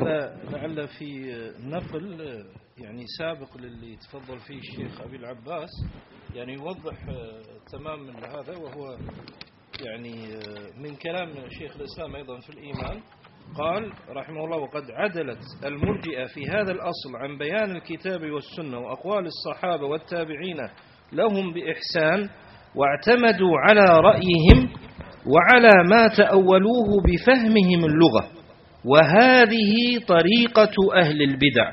ولهذا كان الإمام أحمد يقول أكثر ما يخطئ الناس من جهة التأويل والقياس. هذا الكلام سابق بقليل للكلام الذي تفضل فيه الشيخ أبي العباس ويتم به المعنى تماما إن شاء الله. جزاك الله خير. آه، السؤال الآن للشيخ خالد عبد الرحمن حفظه الله. لو سأل سائل فقال ما هي أفضل الكتب التي ينصح بالرجوع إليها في معرفة تفسير كتاب الله تبارك وتعالى؟ أعتقد أن أخانا أبا عبد الرحمن الشيخ علي السالم قد جاء في كلامه ما يعين على فهم أو الإجابة على هذا السؤال في ذكر تلك الكتب التي تقدم ذكرها. لكن لعلي أضيف بعض الكتب التي أستحضر أنه لم يذكرها وهي مفيدة. لا شك أن من هذه الكتب تفسير الصنعاني لعلو إسناده ولعنايته بالآثار في باب التفسير وهو مطبوع في مجلدين وفي بعض الطبعات أكثر من ذلك. كذلك تفسير آه، ابن المنذر وهو إمام فقيه سني وله تفسير طبع منه قطعة أو طبع منه جزء كبير. كذلك تفسير الإمام الثقة سعيد بن منصور وطبع منه مجموعة أو مجلدي مجلدان أو أكثر. وأنبه أن من أجل التفاسير وإن لم يكن صاحبه قد ألفه ككتاب هو المعروف بين طلاب العلم التفسير القيم لابن القيم وهو مستل من مجموع كلام الإمام ابن القيم في كتبه. ومن أجل ما أنصح به وأؤكد عليه في هذا الباب لمن أراد الفقه عن طريق التفسير هو تفسير الإمام الفقيه الشافعي. الذي قال فيه أحمد وهل تكلم أحد في العلم؟ مثل الشافعي يقصد في زمنه. وقد جمع كلام الشافعي المبثوث في الأم في كتاب وسمي أحكام القرآن للشافعي. وإلا الشافعي لم يصنف في التفسير فيما وقفت عليه. وإنما جمع هذا واستل من كتاب الأم ومن غيره من كتب الشافعي حين يتناول الآيات فقها. ولا أعلم إلى وقت هذا إماما من أئمتنا ينتزع الدلالات من كتاب الله على مسائل الفقه على الأقل في زمن الشافعي لا أعلم أحدا مثل الشافعي في هذا الباب. وأخيرا أنبه على جهود الإمام الفقيه آه، أبي عبد الله الشيخ ابن عثيمين فإنه كان من مقولاته الجميلة يقول لو خلي الأمر إلي لجعلت دروسي كلها تفسيرا فقد صنف في التفسير من خلال أشرطته وتوسع وأفاد وأجاد غاية الجودة في تفسيره المطبوع المتداول وهو تفسير الإمام ابن عثيمين. وهذا من أفضل آه، الكتب التي خرجت مطبوعة في هذا الوقت العاصر الوقت المعاصر للإمام ابن عثيمين. وما تيسر أيضا من الكتب الطيبة التي تسلك مسلك السلف في بيان التفسير والله أعلم. جزاك الله. جزاك الله. السؤال للشيخ أحمد السبيعي حفظه الله. ما هي منزلة شيخ الإسلام ابن تيمية وتلميذه ابن القيم في التفسير؟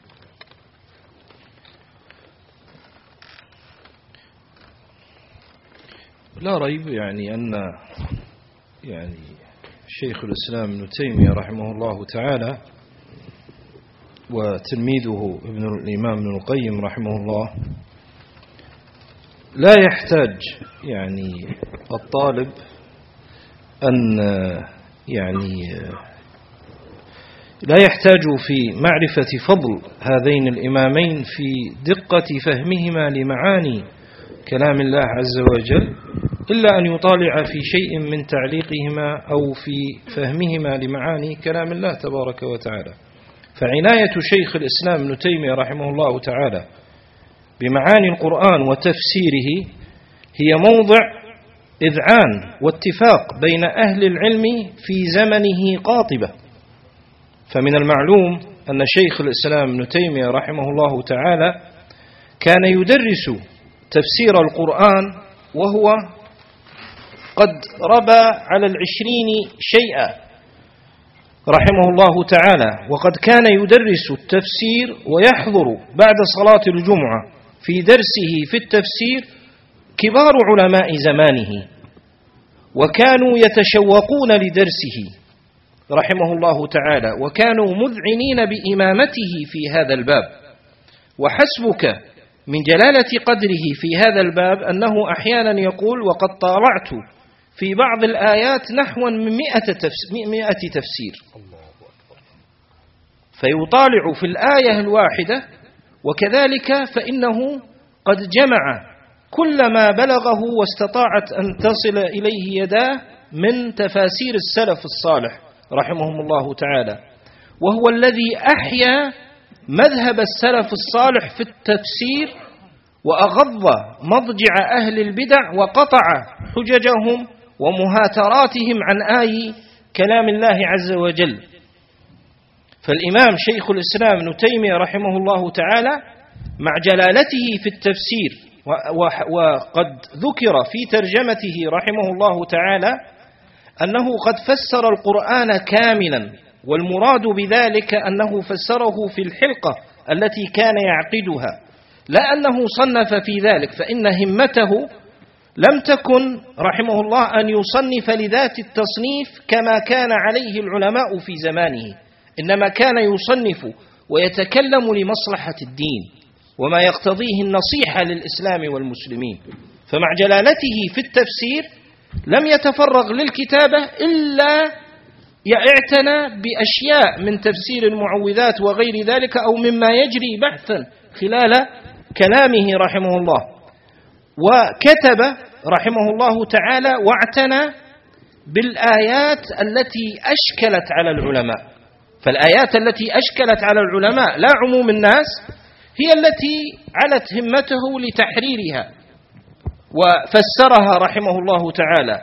وكذلك فإنه رحمه الله تعالى أثبت إثباتا قاطعا جازما بأنواع من الاستدلالات البديعة المبثوثة في سائر كتبه رحمه الله تعالى أن السلف الصالح اعتقادهم في الرب جل وعلا أن صفاته تمر كما جاءت في القرآن وأثبت أن هذا هو عقيدة الصحابة والتابعين واعتنى بهذه المسألة عناية عظيمة أحيا بها الإيمان الحق بالله جل وعلا رحمه الله تعالى. ومع هذا ومع أنه لم يتفرغ لتفسير كتاب الله جل وعلا فقد حاول أكثر من واحد أن يجمع ما نقل عنه فجمع بعضهم له ثلاثة, ثلاثة, ثلاثة مجلدات فيما أسماه بدقائق التفسير وهو اسمه محمد السيد الجليند ثم عمد بعضهم إلى جمع آخر فجمع في عشر مجلدات ما تفرق في كلامه من ذلك. وأخيرا قبل سنيات جمع بعضهم تقريبا سبع مجلدات يعني جامعة لما أثر عنه رحمه الله تعالى. ولما سجن رحمه الله تعالى ذكر عنه أنه ندم ندما شديدا على أنه لم يشتغل في معاني كلام الله عز وجل.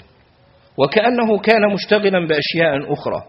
ونحن نقول يعني رحمه الله تعالى إن ندمه هذا يدل على أنه رحمه الله تعالى متعلق بكتاب الله عز وجل.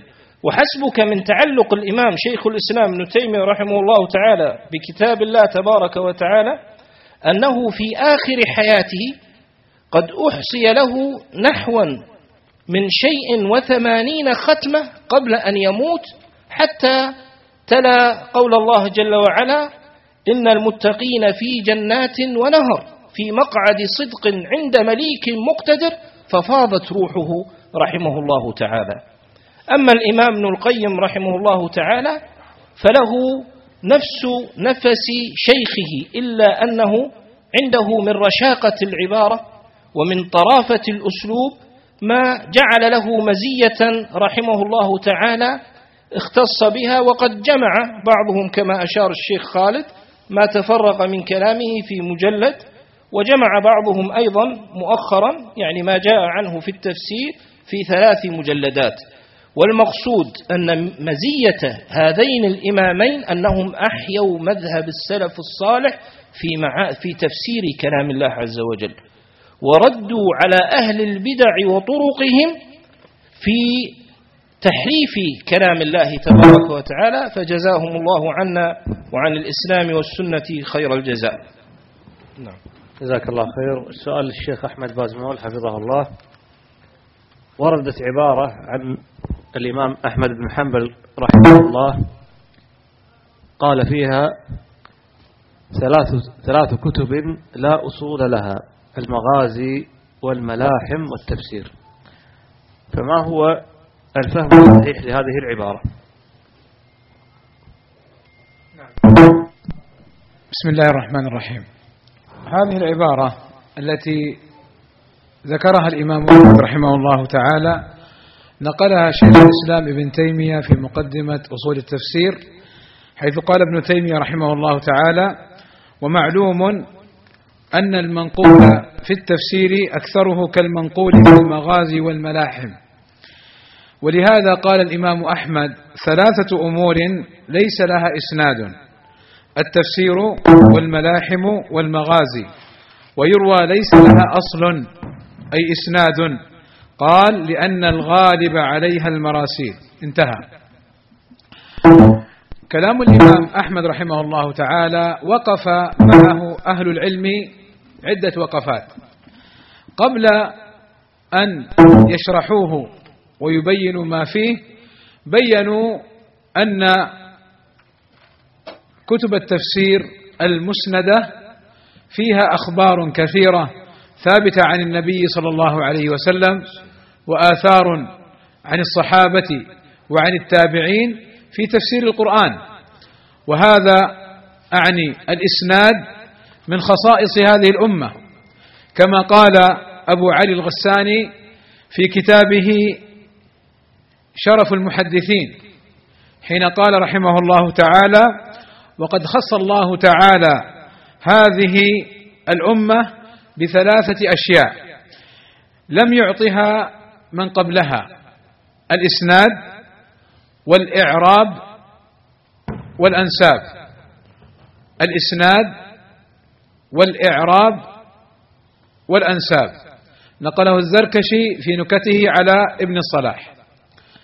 وهذه كما قال ابن المبارك كما في مقدمة صحيح مسلم الإسناد من الدين ولولا الإسناد لقال من شاء ما شاء.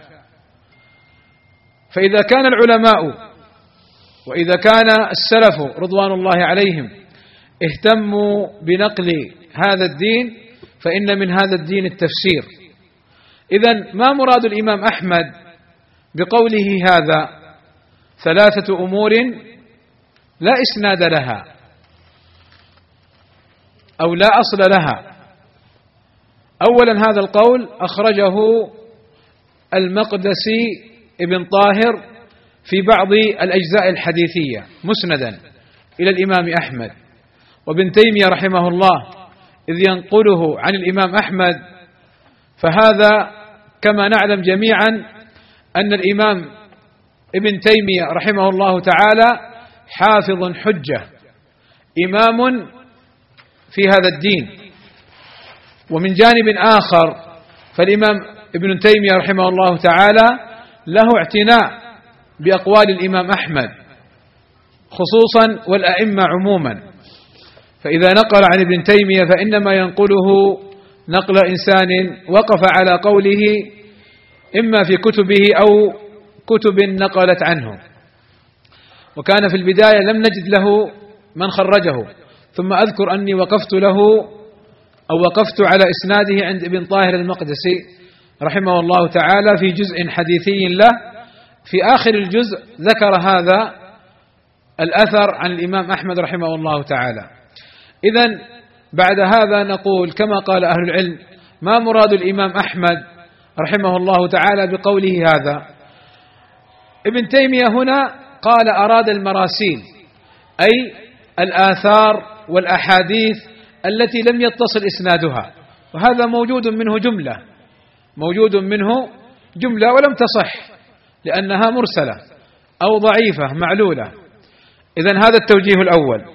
التوجيه الثاني أن شيخ أن الإمام أحمد رحمه الله تعالى أراد بقوله هذا كتبا معينة مؤلفة جمعت أقوال الصحابة وجمعت روايات عن النبي صلى الله عليه وسلم بلا أسانيد وبلا زمام ولا خطام كما يقول, كما يقول أهل الحديث. فلا يلتفت إليها لأن العبرة بإسناد القول كما قال ابن سيرين لم يكونوا يسألون عن الإسناد. فلما وقعت الفتنة قالوا سموا لنا رجالكم. فالصحابة كانوا عدول رضوان الله عليهم أجمعين. فلا يحتاج أن يسأل عنهم.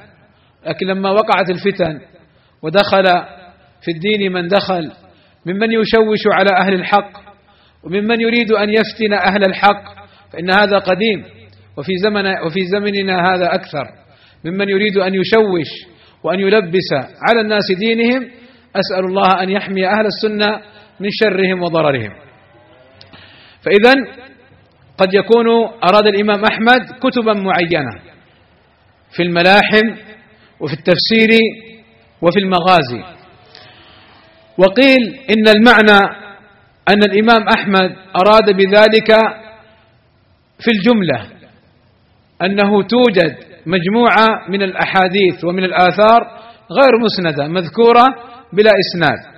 وقيل أنه قصد التفاصيل الواردة في بعض التفسير مثل ما يكون من باب الإسرائيليات ونحو ذلك.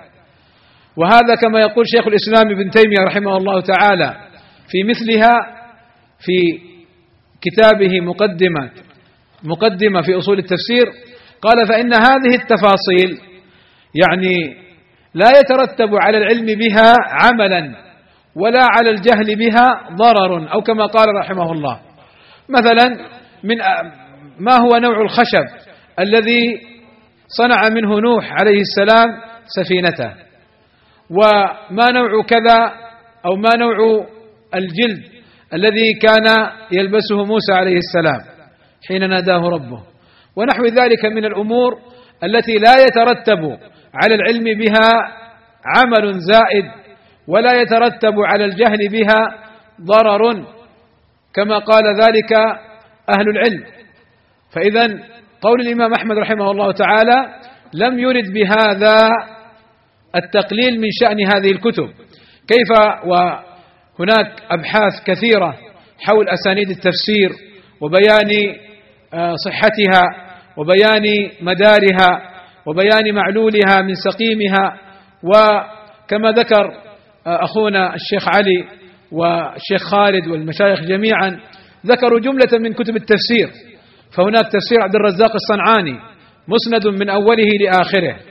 وتفسير ابن المنذر وتفسير ابن جرير الطبري وتفسير آه، عبد بن حميد وتفسير ابن أبي حاتم وتفسير آه، أيضا من التفاسير المسندة. مما لم يقف عليه أهل العلم في العصور المتأخرة. بقي بن مخلد. وإن زعم بعضهم أنه وجده ولكن لا ندري. وهو من أكبر دواوين الإسلام. ذكر فيه من الآثار ومن الأحاديث الشيء الكثير. وبهذا يتضح أن مقولة الإمام أحمد رحمه الله تعالى المقصود بها شيء مخصوص. ويتضح أيضا لنا لابد أن ننبه على مسألة وهي أنه لا بد أن نفهم كلام العلماء. لا نطلق القول في, في كلام العلماء بلا حجة وبرهان. والله أعلم. جزاك الله خيرا. السؤال للشيخ علي السالم. ما هي شروط المفسر لكتاب الله تبارك وتعالى؟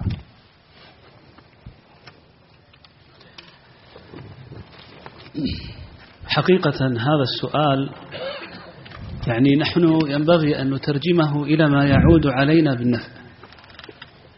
فإن المفسر لكتاب الله عز وجل إما أن يكون هو المفسر وإما أن يكون هو المفسر له. فالمفسر له سبق في كلام المشايخ كتفسير أهل الرأي وتفسير أهل البدع. فهؤلاء لا يفسرون القرآن ولا كرامة ولا يؤخذ منهم. وإنما البحث فيما يتعلق في المفسر نفسه فإن هذا زمن المتعالمين. فما فسرعان ما يقرأ له شيئا يسيرا من العلم أو من القرآن أو التلاوة إلا وتجده يسارع ويبادر في تصنيف مؤلفا خاصا في التفسير. وهذا مما هو مشاهد معروف في هذا الزمن. ولا نطيل بذكر هؤلاء المنحرفين عن السنة في تعالمهم وتطاولهم وجنايتهم على كتاب الله تبارك وتعالى. وإنما الذي يفسر القرآن لا بد أن يكون عالما بلغة العرب على قيل. ثانيا أن يكون عالما بقواعد التفسير وأصوله كما هو مذكور وكما ذكر مشايخنا جزاهم الله خيرا فإن قواعد التفسير عاصمة عاصمة من ماذا؟ من الوقوع في الزلل حتى لو لم تكن مستحضرا النصوص في تفسير الآية إلا أنك لن تتقول على الله عز وجل بغير علم إذا وقفت عند تفسيرها أو إذا أردت تفسيرها الرابع الثالث أن تكون عالما بالسنة. الرابع أن تكون ممن تأصل بأصول السنة وعلى عقيدة أهل السنة.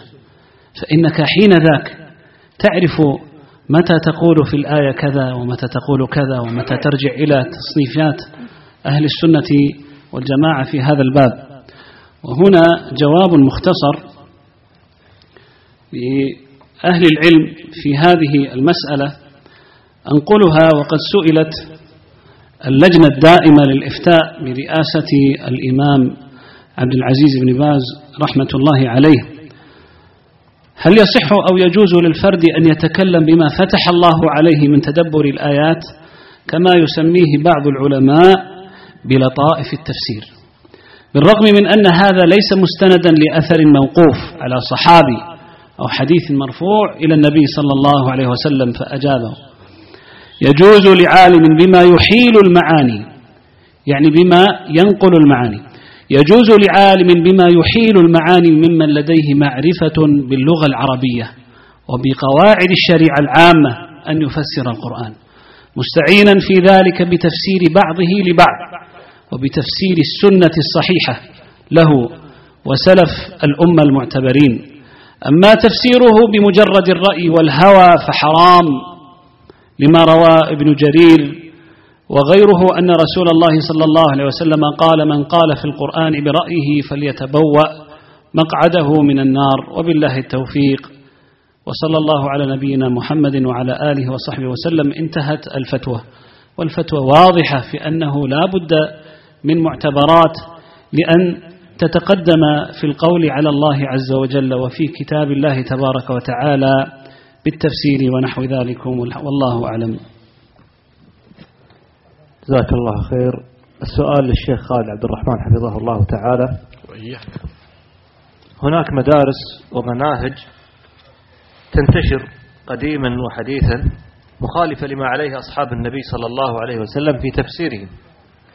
فهل من بيان لخطرها ولانتشارها اليوم؟ جزاك الله خير. أقول هذه المدارس المنحرفة هي كثيرة وكثيرة جدا ولكن أشير إلى بعض هذه المدارس في تعاملها مع التفسير. من ذلك المدرسة الحزبية السياسية الخارجية التكفيرية في تفسيرهم لكتاب الله. فيأتون يتعاملون مع الآيات وفق ما تقتضي حاجتهم وحزبيتهم ومذاهبهم ومعتقداتهم. وقد تقدم في كلام بعض مشايخنا وإخواننا في قوله تعالى ولئن أطعتموهم إنكم لمشركون. وإن أطعتموهم إنكم لمشركون. وأن الخوارج كانوا يستدلون بها. على تكفير ولاة الأمر. وهذه طريقة قديمة حديثة فتأمل طريقة سيد قطب في الظلال حين استدل بآيات من كتاب الله على تكفير ولاة أمر المسلمين على تكفير المجتمعات الإسلامية. وفي سورة يونس واجعلوا بيوتكم وأوحينا إلى موسى وأخيه أن تبوأ لقومكما بمصر بيوتا واجعلوا بيوتكم قبلة. فهناك ذكر أن البشرية ارتدت. فهذا التفسير الخارجي هو من أشهر التفسير في التعامل مع القرآن والانحرافات في هذا الزمن. وإذا نظرت نظرة أخرى إلى مدرسة أخرى وهي مدرسة التصوف والذوق والذين يحملون كتاب الله ما يريدونه من المعاني الباطلة كقوله فاخلع عليك أي اخلع الدنيا عن قلبك وعن جوارحك إلى غير ذلك مما يفسرون به كتاب الله عز وجل بالوجد وبالذوق وبما تشتهي أنفسهم فيحرفون كلام الله عز وجل وربما يبنون عياذا بالله على ذلك الكفر الصريح وهم لا يشعرون. من ذلك ما يذكر الشعراوي مثلا حين تعرض لمسألة الاستغاثة بالأموات وأن الميت يستغاث به فاستدل على هذا الكفر وبده عياذا بالله لسنا نكفره. فاستدل بقوله تعالى وابتغوا إليه الوسيلة على هذا الكفر وأن الآية يراد منها الاستغاثة بالأموات. كذلك هؤلاء القبوريون الذين يفسرون كرم الله بمعتقداتهم الفاسدة. فلما جاء الشعراوي مثلا عند قوله تعالى قال الذين غلبوا على أمرهم لنتخذن عليهم مسجدا. قال هذه الآية حجة في اتخاذ المساجد على القبور. فإذا جاوزت هاتين المدرستين وانتقلت إلى المدرسة الاعتزالية التي كان يترأسها أو من رؤوس رموزها الغزال المصري حين يحمل الآيات المعاني السياسية الفاسدة التي يتبناها كقوله في مسألة إن الإسلام يحترم الأديان كلها ويستدل على ذلك بقوله تعالى لا إكراه في الدين. كذلك المدرسة المعتزلية العقلانية التي أسسها جمال الدين الأفغاني وتتلمذ له محمد عبده وتأثر بهما من تأثر ممن جاء بعدهما. فهم هؤلاء يسلكون في كتاب الله عز وجل مسالك العقلانيين مسالك المعتزلة في تحريف كتاب الله على وفق معتقداتهم. فإذا جاوزت كل هؤلاء إلى ما يسمى بمدارس آه، العقلانيين في آه، مواكبة التقدم العلمي في في العلوم الحديثة. فهؤلاء يأتون إلى آيات من كتاب الله عز وجل ثم ظنا منهم يريدون أن ينصروا الإسلام فيأتون بالآيات ينزلونها على بعض الأمور العلمية التي قد تكون صوابا وقد لا تكون. فيقولون إن القرآن سبق هؤلاء وجعلوا هذا علما مستقلا وهو الذي يسمى أو يسمونه بالإعجاز العلمي. ومنه وقد يكون منه ما هو صواب إلا أن جله فيه تكلف وفيه تحميل لكتاب الله عز وجل ما لا يحتمل لا لفظه ولا يحتمله ما نقل عن السلف. إلى غير ذلك من المدارس وهذا بحث طويل ولكن هذه مفاتيح لهذا البحث. جزاك الله خير شيخ. تكملة لهذا السؤال. يورد كثير من أهل التفسير الإسرائيليات في كتبهم. فما هو موقف طالب العلم والقارئ لكتب التفسير؟ هل يرد هذه الإسرائيليات ولا يأخذ بها مطلقا؟ أو هل يأخذ بها مطلقا لأنها وردت عن أهل العلم في التفسير؟ ما هو الموقف الصحيح منها؟ هذا بابه معلوم ولله الحمد. فقد أخرج الإمام البخاري في صحيحه أن النبي صلى الله عليه وسلم قال بلغوا عني ولو آية وحدثوا عن بني إسرائيل ولا حرج ومن كذب علي متعمدا فليتبوأ مقعده من النار. ولكن ما هو القدر الذي أريد في قوله وحدثوا عن بني إسرائيل ولا حرج ذلك مبين في قوله صلى الله عليه وسلم أيضا في صحيح البخاري حين قال إذا حدثكم أهل الكتاب فلا تصدقوهم ولا تكذبوهم ولكن قولوا آمنا بما أنزل إلينا وما أنزل إليكم. وقد بوب الإمام البخاري بهذا الحديث على هذه الآية من سورة البقرة. إذا فلا يخلو المنقول عن أهل الكتاب من إحدى خصال ثلاث. إما أن ينقل عنهم ما يوافق ما صح عندنا من الكتاب والسنة. مثاله ما رواه البخاري ومسلم أن النبي صلى الله عليه وسلم حدث الصحابة إن الله يضع السماوات على إصبع والأراضين والأراضين على إصبع والجبال على إصبع والشجر على الحديث. فلما فرغ النبي صلى الله عليه وسلم من ذلك يقول ابن مسعود فجاء حبر من أحبار اليهود فقال يا محمد إنا نجد عندنا في التوراة أن الله يضع السماوات على إصبع والأراضين على إصبع وذكر الحديث فضحك النبي صلى الله عليه وسلم. قال ابن مسعود فضحك تصديقا لقول الحبر. فضحك تصديقا لقول الحبر. إذا هذا منقول عن أهل الكتاب. ولكنه أقر من النبي صلى الله عليه وسلم فكان تشريعا إقراريا من جهة من جهة وتشريعا قوليا من جهة. إذا فالحالة الأولى أن ينقل عن أهل الكتاب شيء جاء في شرعنا ما يقره. فرجعنا إلى الشرع وحينئذ ننقله عن أهل الكتاب.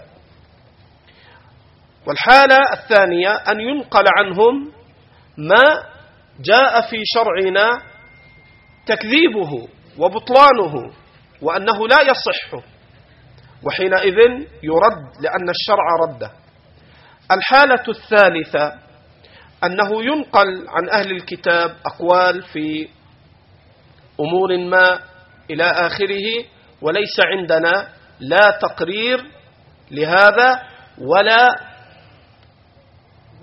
إنكار. حينئذ ماذا نفعل؟ نقول يأتي الحديث الأول فلا تصدقوهم ولا تكذبوهم. وإن نقل كما يصنع الإمام ابن كثير وينبه على هذا وإن نقل ينبه عند النقل أننا لا نقول به لا تصديقا ولا تكذيبا. هذا كلام أهل العلم فيما ينقل من الإسرائيليات وكيفية التعامل معها والله أعلم. جزاك الله خير. تنبيه للشيخ أحمد بازمون. نعم. بالنسبة لمسألة الإسرائيليات تتميما لكلام الشيخ خالد جزاه الله خيرا. آه، بالنسبة للصحابة رضوان الله عليهم وتفسيرهم بالنسبة للصحابة رضوان الله رضوان الله عليهم وتفسيرهم فإن بعض أهل العلم يشترط أن يكون الصحابي لم يأخذ عن أهل الكتاب يعني لم يأخذ من الإسرائيليات. هكذا ذكر بعضهم. وقد نقض هذا القول شيخ الإسلام ابن تيمية رحمه الله تعالى في مقدمة أصول التفسير قائلا يعني كيف يجزم الصحابي في تفسير الآية وقد تلقاه عن أهل الكتاب مما أمرنا بعدم تصديقهم وعدم تكذيبهم. فقال هذا بعيد جدا. وهناك رسالة علمية ماجستير في جامعة أم القرى عندنا لطالبة اسمها نور باصمد رحمة الله عليها أشرف عليها الشيخ محمد بازمول. وقد قرأت هذه الرسالة أثبتت الطالبة وقد جمعت مرويات الصحابة في التفسير وعنوان الرسالة موقف الصحابة من الروايات الإسرائيلية في التفسير. فأثبتت من طريق جمعها لهذه الروايات أن هذه الإسرائيليات التي جاءت عن الصحابة كثير منها لم يثبت إسناده. هذا واحد. اثنين ما جاء عنه عن الصحابة رضوان الله عليهم آه، في الإسرائيليات غالبا ما يصرحون بل تكون هناك في الرواية ما يشير إلى أنها متلقاة عن أهل الكتاب. كأن كأن يقول كان في الكتاب الأول كان مما نزل فيما قبلنا أو نحو ذلك. ثلاثة آه، حتى عبد الله بن عمرو بن العاص وغيره مما قيل أنه أخذ عن, عن مما جاء أنه أخذ عن أهل الكتاب آه، بحثت الطالبة هذه الروايات فوجدت فيها الضعف ووجدت أنه ما جاء عنه في التفسير وثبت هناك ما يوافقه من السنة أو من أقوال صحابة آخرين فلم يتفرد بهذه الرواية وبالتالي تفسير الصحابة رضوان الله عليهم أجمعين على مكانته ولا يقال بذاك الشرط أن لا يكون أخذ عن الإسرائيليات والله أعلم. جزاك الله خير. السؤال للشيخ محمد أحب هنا أن أضيف إضافة يعني مختصرة فيما يتعلق في الإسرائيليات. فما كان يعني من هدي السلف الصالح ومن تبعهم ومن صنف فينبغي أن يؤتسى فيهم في هذا الباب. وهم حين يذكرون شيئا من الإسرائيليات فقد كان هذا في أصله له مقتضى حيث كما قال أبو هريرة رضي الله عنه وأرضاهم وأرضاه أنه كان أهل الكتاب يقرؤون كتابهم بالعبرانية ثم يقرؤونه على الناس بالعربية. فقال صلى الله عليه وسلم لا تصدقوهم ولا تكذبوهم. وقال صلى الله عليه وسلم حدثوا عن بني إسرائيل ولا حرج. وعامة ما يروى في هذه الأبواب ودرج أهل العلم على ذكره في كتبهم فإنما يذكرونه على سبيل الاعتضاد لا على سبيل الاعتماد. أو كما عبر بعض أهل العلم على سبيل الفرجة لا على سبيل الحجة. فلا ينبغي التدقيق الذي يفضي إلى الخروج عن هدي أهل العلم فيما تناقلوه في هذا الباب ويحمل ما جاء من التشديد في ذلك على التوسع المذموم كما أنكر عبد الله بن عباس رضي الله عنهما كما في البخاري حين أنكر عليهم الإقبال على ما يحدث به أهل الكتاب قال وهذا كتاب الله بين ظهرانيكم لم يشب. وما أراهم يسألونكم عما أنزل إليكم. فالمقصود أنه ينبغي في البحوث العلمية أن يسلك مسلك أئمة السنة وما درجوا عليه وألا تفتح أبواب البحث العلمي على النحو الأكاديمي الذي قد يفضي إلى الخروج عما اعتاده أهل العلم وتناقلوه والله أعلم. جزاك الله خير. السؤال للشيخ محمد العنجري. جميل صحام مش صح واحد. جزاك الله خير. كيف يكون هلاك الأمة بتفسير القرآن على غير مراد الله؟ النبي صلى الله عليه وسلم عبر بهذا اللفظ هلاك أمتي. والهلاك يأتي بمعنى الموت ويأتي بمعنى الفناء. هلك عني سلطانية ففناء الحق وهلاك الأمة بأن يفسر القرآن على غير ما كان عليه محمد صلى الله عليه وسلم وأصحابه. وهذا الأمر قد حذر منه النبي بقوله ستقاتلون على تأويله على تفسيره. فهذا الأمر وهذا الاعتقاد قد بينه النبي صلى الله عليه وسلم للأمة. وهذا يعد من نبوة النبي صلى الله عليه وعلى آله وصحبه وسلم. فهذا هو المدخل لتبديل وتغيير معاني الدين والشريعة. وأضرب أمثلة توضح الأمر الذي نطق به النبي صلى الله عليه وسلم. فشيخنا الشيخ خالد ذكر بعض النقولات عن الشعراوي.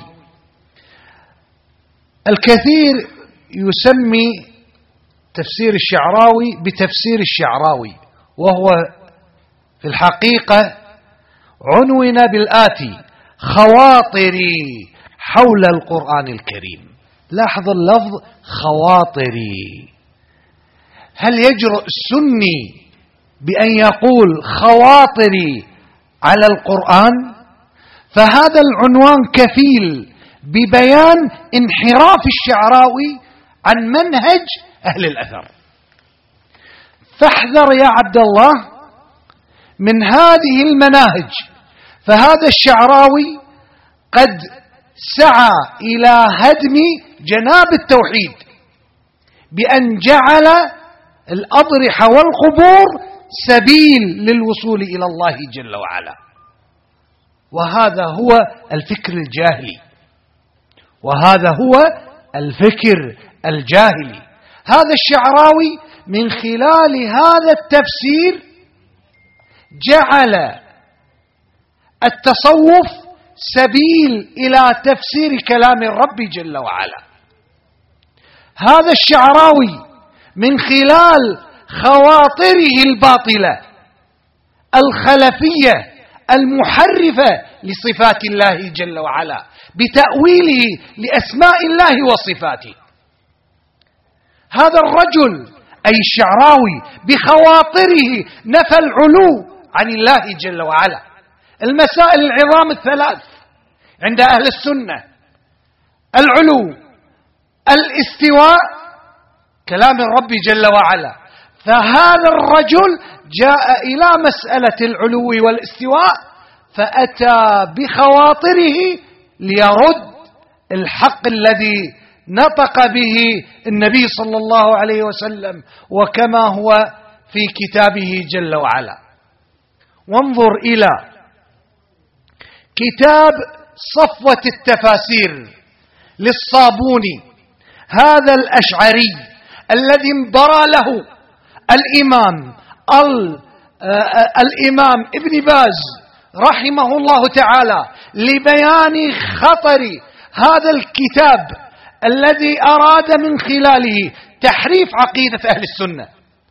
فانبرى ابن باز بعبارة واضحة إلى رد هذا الباطل الذي وإن كان زاعما صاحبه بأنه تفسير لكلام الرب جل وعلا.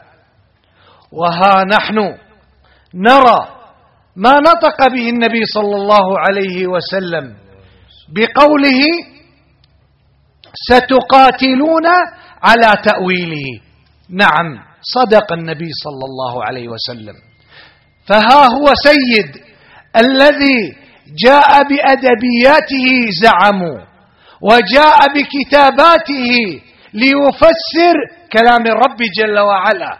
فأسس وأصل منهج الخوارج بلغة عصرية مناسبة لأصحاب الضلال والباطل. فما كان من هذا إلا السيوف في هذا العصر ترفع لأتباع هذا النهج الخارجي الذين تأثروا بهذا التفسير ففجروا في الكويت وفي المملكة وفي اليوم وقبل يومين في في الإمارات وفي الدول العربية بسبب ماذا؟ بسبب تفسير القرآن على غير ما كان عليه محمد صلى الله عليه وسلم وأصحابه. فكان ثمار هذه التفاسير محققة لقول النبي صلى الله عليه وسلم ستقاتلونه على تأويله على تفسيره فهم ارتضوا التفسير بالرأي وبمحض الهوى. إلى تحريف معاني الشريعة. فهذه أمثلة ثلاثة.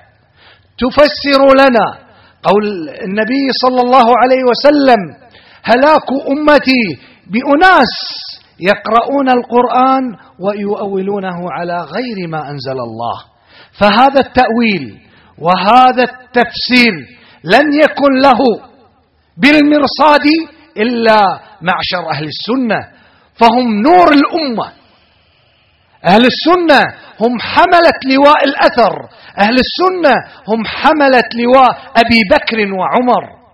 فهنيئا للسني الذي ينافح عن تفسير كتاب الله عز وجل على هدي الصديق الذي قال عندما سئل عن آية في كتاب الله عن كلمة في كتاب الله فقال أي أرض تقلني وأي سماء تظلني إذا قلت بكتاب الله برأيي. هذه مدرسة الصحابة وهذا أعظم رجل بعد الأنبياء والرسل. كيف يقول؟ بأني لا أرتضي التفسير بمحض الرأي بمنطوقه. لذلك كان الأمر الواضح الذي نراه في داعش وأتباع آه، أبناء المدرسة التكفيرية قد رفعوا السيف بسبب تفسير الظلال والعياذ بالله. فكانت الهلكة وكان الفناء وكان الموت كما قال النبي صلى الله عليه وسلم. نعم. الله خيرا وتصديقا لما تفضل الشيخ. ما فطن له الصحابة رضي الله تعالى عنهم وأرضاهم لهذا المسلك. من ذلك ما رواه البخاري رحمه الله تعالى وذكر في صحيحه عن عبد الله بن عمر. قال في هؤلاء الخوارج أتوا إلى آيات أنزلت في المشركين فجعلوها في المسلمين. وهذا وجه من تأويل القرآن. على غير مراد الله عز وجل أن ينزل الآية على من لا يصلح للدخول في حكمها. وكان كما في قصة أبي أيوب في بيانه معنى قول الله عز وجل لا تلقوا بأيديكم إلى التهلكة. وهكذا في مواطن كثيرة كان الصحابة يعظمون شأن القول بالقرآن ويردون على الذين يضلون ويضلون بتأويله على غير مراد الله عز وجل. بسبب الأخذ بظاهره. إذا قال العلام عبد الرحمن بن حسن الإمام صاحب فتح المجيد في رسالته أو في بعض رسائله قال وأما الأخذ بظاهر القرآن بظاهر القرآن دون الرجوع إلى آثار السنة وآثار الصحابة فهذه طريقة أهل البدع والضلال كالخوارج وغيرهم. ومن ذلك قول شيخ الإسلام أيضا رحمه الله كما في مجموع فتاويه. وذكر رسالة للإمام أحمد أرسلها إلى عبد الرحمن الجرجاني وبين له أنه لا يجوز الأخذ بظاهر القرآن دون الرجوع إلى السنة وهذا تعظيم لشأن القول بالقرآن. وليس كما يذكره علي الطنطاوي في التعريف العام بدين الإسلام يقول نريد أن يفسر الآن المسلمون كل يفسر القرآن من جهته. فالطبيب يفسره من جهته والجيولوجي من جهته والخبراء من جهتهم والمهندس من جهته.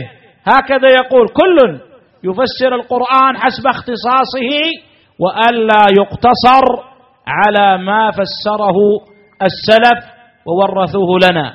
إذا هناك دعوات قائمة إلى أن ينحى أن ينحى بالمسلمين إلى القول في كتاب الله تبارك وتعالى على غير مراد الله.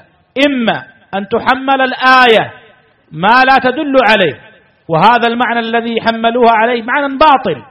وإما أن يكون المعنى في نفسه حق ولكن الآية لا تدل عليه فليس كل معنى حق دلت عليه الآية من كتاب الله عز وجل. كما مثل شيخ الإسلام ابن تيمية في رسالته مقدمة في أصول التفسير في قول الله عز وجل عن بعضهم يقول في سورة التين والتين والزيتون وطور سينين وهذا البلد الأمين. يقول التين والزيتون وبكر وعمر وطور سينين عثمان وهذا البلد الأمين علي وأنهم مرتبون في الخلافة هكذا.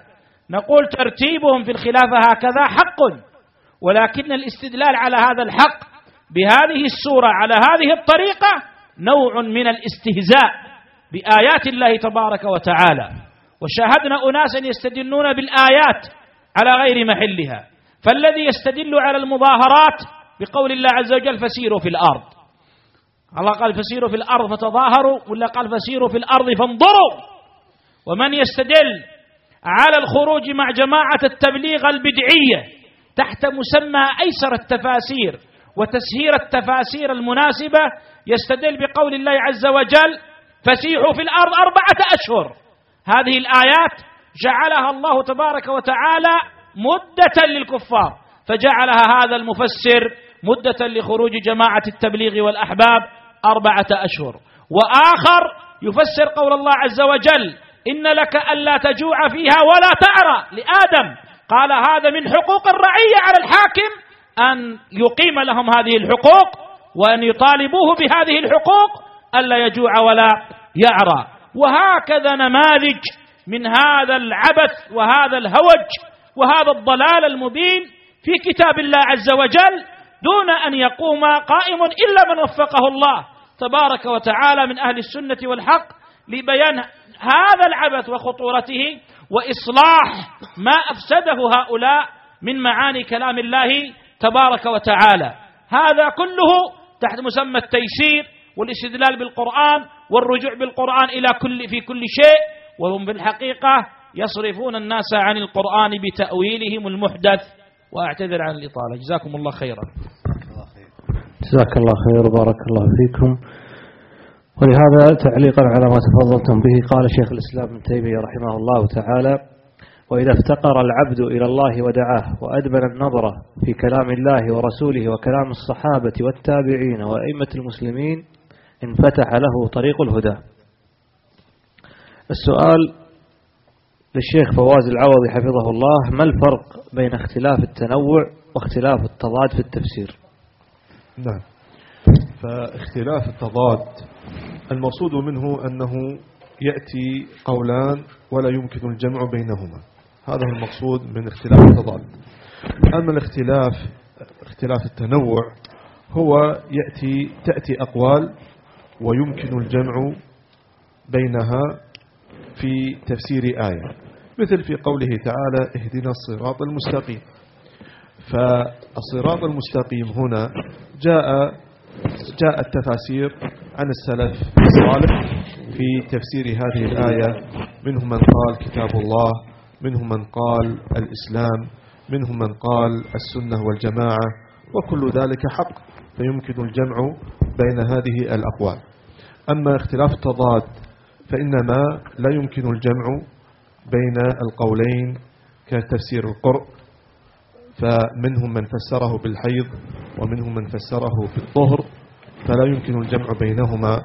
وهذا المقصود من هذا من التقسمة أن الصحابة رضي الله عنهم الاختلاف الذي يكون بينهم في آه، في التفسير إنما هو من اختلاف التنوع.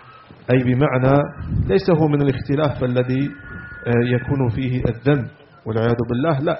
ولكن يراد به عدة تعدد الأقوال في تفسير هذه الآية ويمكن الجمع بين هذه الأقوال. فهذا سمة الصحابة رضي الله عنهم فتفسيرهم وكلامهم وكذلك تفسير التابعين وأتباع, وأتباع التابعين فالغالب في ذلك تفسير الاختلاف اختلاف التنوع.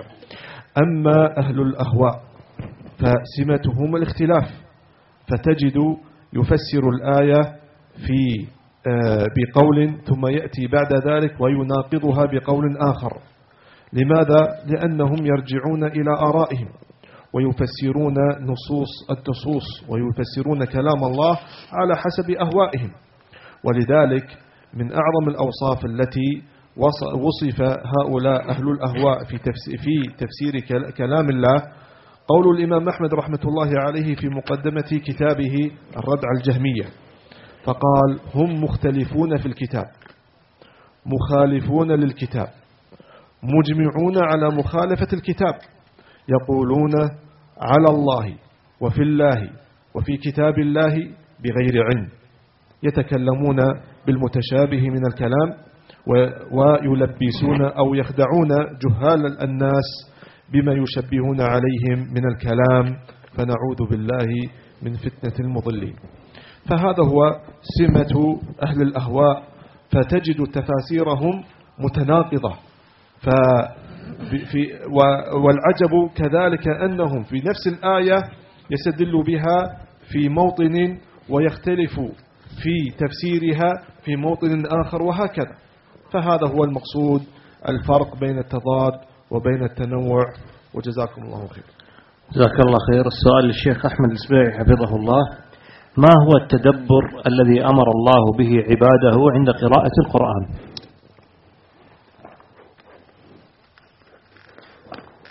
معنى التدبر واضح وهو تفعل بمعنى أنه يتأمل في معاني ما يرد عليه من كلام الله عز وجل. ولكن المهم قبل أن يعمل المؤمن أو المسلم بالتدبر عليه أن يستحضر أمورا. فالأمر الأول أن يعلم أنه لا يجب على المسلم أن يعلم كل معاني كلام الله تبارك وتعالى. فهذا فرع عن أنه لا يجب على المسلم أن يحفظ كل كلام الله تبارك وتعالى.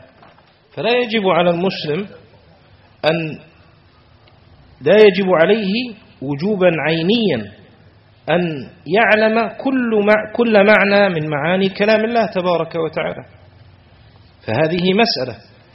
المسألة الثانية أن من معاني كلام الله جل وعلا ما يعلمه العبد من تلاوة ظاهر القرآن مما قال فيه ابن عباس رضي الله عنهما لما قال أن القرآن القرآن على أربعة أوجه فذكر منها قسم تعرفه العرب بلسانها وقسم لا يجهله كل أحد أو لا يجهله أحد وقسم تعرفه العلماء وقسم لا يعلمه إلا الله. فهذا القسم الثاني الذي يعلمه كل أحد هي المعاني الظاهرة للقرآن. فهذه هي حسب المؤمن في تدبره للقرآن. أما أن يتكلف ويسرح في ذهنه إلى معاني أخرى لم تقم له بها حجة فإن هذا من مداخل الشيطان على النفوس خاصة أن القرآن حمال أوجه ومن الممكن ولذلك يعني من قبيح يعني ما سمى الشعراوي كتابه أنه سماه خواطر أو خواطري. ومن المعلوم أن ما يسنح بالقلب أو ما يقوم بالقلب قسمه أهل العلم كالإمام أحمد رحمه الله تعالى إلى قسمين. هم وخطرات. فالهم هو الشيء المستقر الذي يورث النية والعزيمة. وأما الخطرات فهي التي لا تستقر في القلب فشأنها أنها هي المدخل الذي يدخل من خلاله الشيطان. فأقول لا ينبغي للمسلم وقد فتح أهل البدع والأهواء على الناس في هذا اليوم من معاني من تحت دعوة طلب معاني القرآن من الخطرات ومن الأوهام أشياء حتى علموهم الجرأة على كلام الله عز وجل وعلى معاني كلام الله تبارك وتعالى. وهذا أمر مشاهد. وأنتم تعلمون جميعا أن الله تبارك وتعالى قد حرم القول عليه بغير علم مطلقا في كل العلم. وفي تفسير كتاب الله جل وعلا أشد وأشد عند أهل العلم. ولا يظن ظان أن ما يخطر في قلبه من معنى آية أنه صحيح بجهله. فقد رأيت مثلا أن الإمام الطبري رحمه الله تعالى علق على قول بعضهم في قول الله جل وعلا إذ يغشيكم النعاس أمنة منه وينزل عليكم من السماء ماء ليطهر يطهركم به ويذهب عنكم رجز الشيطان وليربط على قلوبكم ويثبت به الأقدام. قال بعضهم يثبت أقدامهم في القتال أو قلوبهم على الحق. رد الطبري رحمه الله هذا القول ردا شديدا مع العلم أن الرائي لهذا القول لو نظر مناسبته لظاهر القول فقد يقول أن فيه مناسبة. فأقول الذي ينبغي في تدبر القرآن أن المسلم يرجع إلى الموثوقين من أهل العلم من أهل العلم من التفسير من الصحابة والتابعين فمن خلال ذلك يستطيع أن يتعلم معاني كلام الله جل وعلا ولا يتكلف في ذلك ولا يكون يعني عرضة للمتعرضين لهذه الأبواب في هذا الزمن ممن يخاطبون الناس لأن القرآن من المعلوم أن كلام الله جل وعلا فيه صفة عظيمة. ولا بأس أن أقول شيئا يعني في نفسي من منذ بدأنا أن أقوله وما زلت أرجئه وأريد أن أقوله الآن. وهو أنك لن تنتفع بالقرآن حق الانتفاع إلا أن تعتقد عقيدة أهل السنة والجماعة في كلام الله عز وجل. هذه نقطة مهمة جدا. هذه نقطة مهمة جدا. فالقرآن كلام الله عز وجل. فينبغي للعبد ينبغي للعبد حال سماعه كلام الله عز وجل ألا يتكلف. فالقرآن يطهر النفس ويزكيها ولذلك فأهل البدع والأهواء حين يأتون إلى تفسير كلام الله جل وعلا يسترسلون بما يحصل به إمتاع المستمع المسلم وأن وخاصة أن القرآن فيه القصص وفيه المواعظ فيغتنمون مثل هذه الصفة في أن يسلوا وأن يعني يشنف أسماع المستمع لهم. وهذا أمر خطير جدا. فينبغي للمسلم أن يقوي يقينه بالله وأن يعظم كلام الله عز وجل. إذا كان أبو بكر الصديق كما قال نقل الشيخ فواز حفظه الله تعالى يقول أي سماء تظلني وأي أرض تقلني, تقلني إذا قلت في كتاب الله بما لا أعلم. فينبغي للمسلم أنه حال تدبره لكلام الله عز وجل أن يتخذ بالأسباب المشروعة. ومنها ومن هذه الأسباب تكرار الآي كما كان النبي صلى الله عليه وسلم يكرر الآية التي يتدبرها صلى الله عليه وسلم. كذلك يرجع إلى التفاسير المعتمدة عن الصحابة وأن يتعب نفسه في ذلك. وبهذا الطريق يستطيع المسلم أن يجني من معاني كلام الله جل وعلا ما يكون له به هدى ونور والله الموفق. جزاك الله خير. السؤال للشيخ أبو العباس. هل من نبذة مختصرة عن كتاب مقدمة التفسير لشيخ الإسلام؟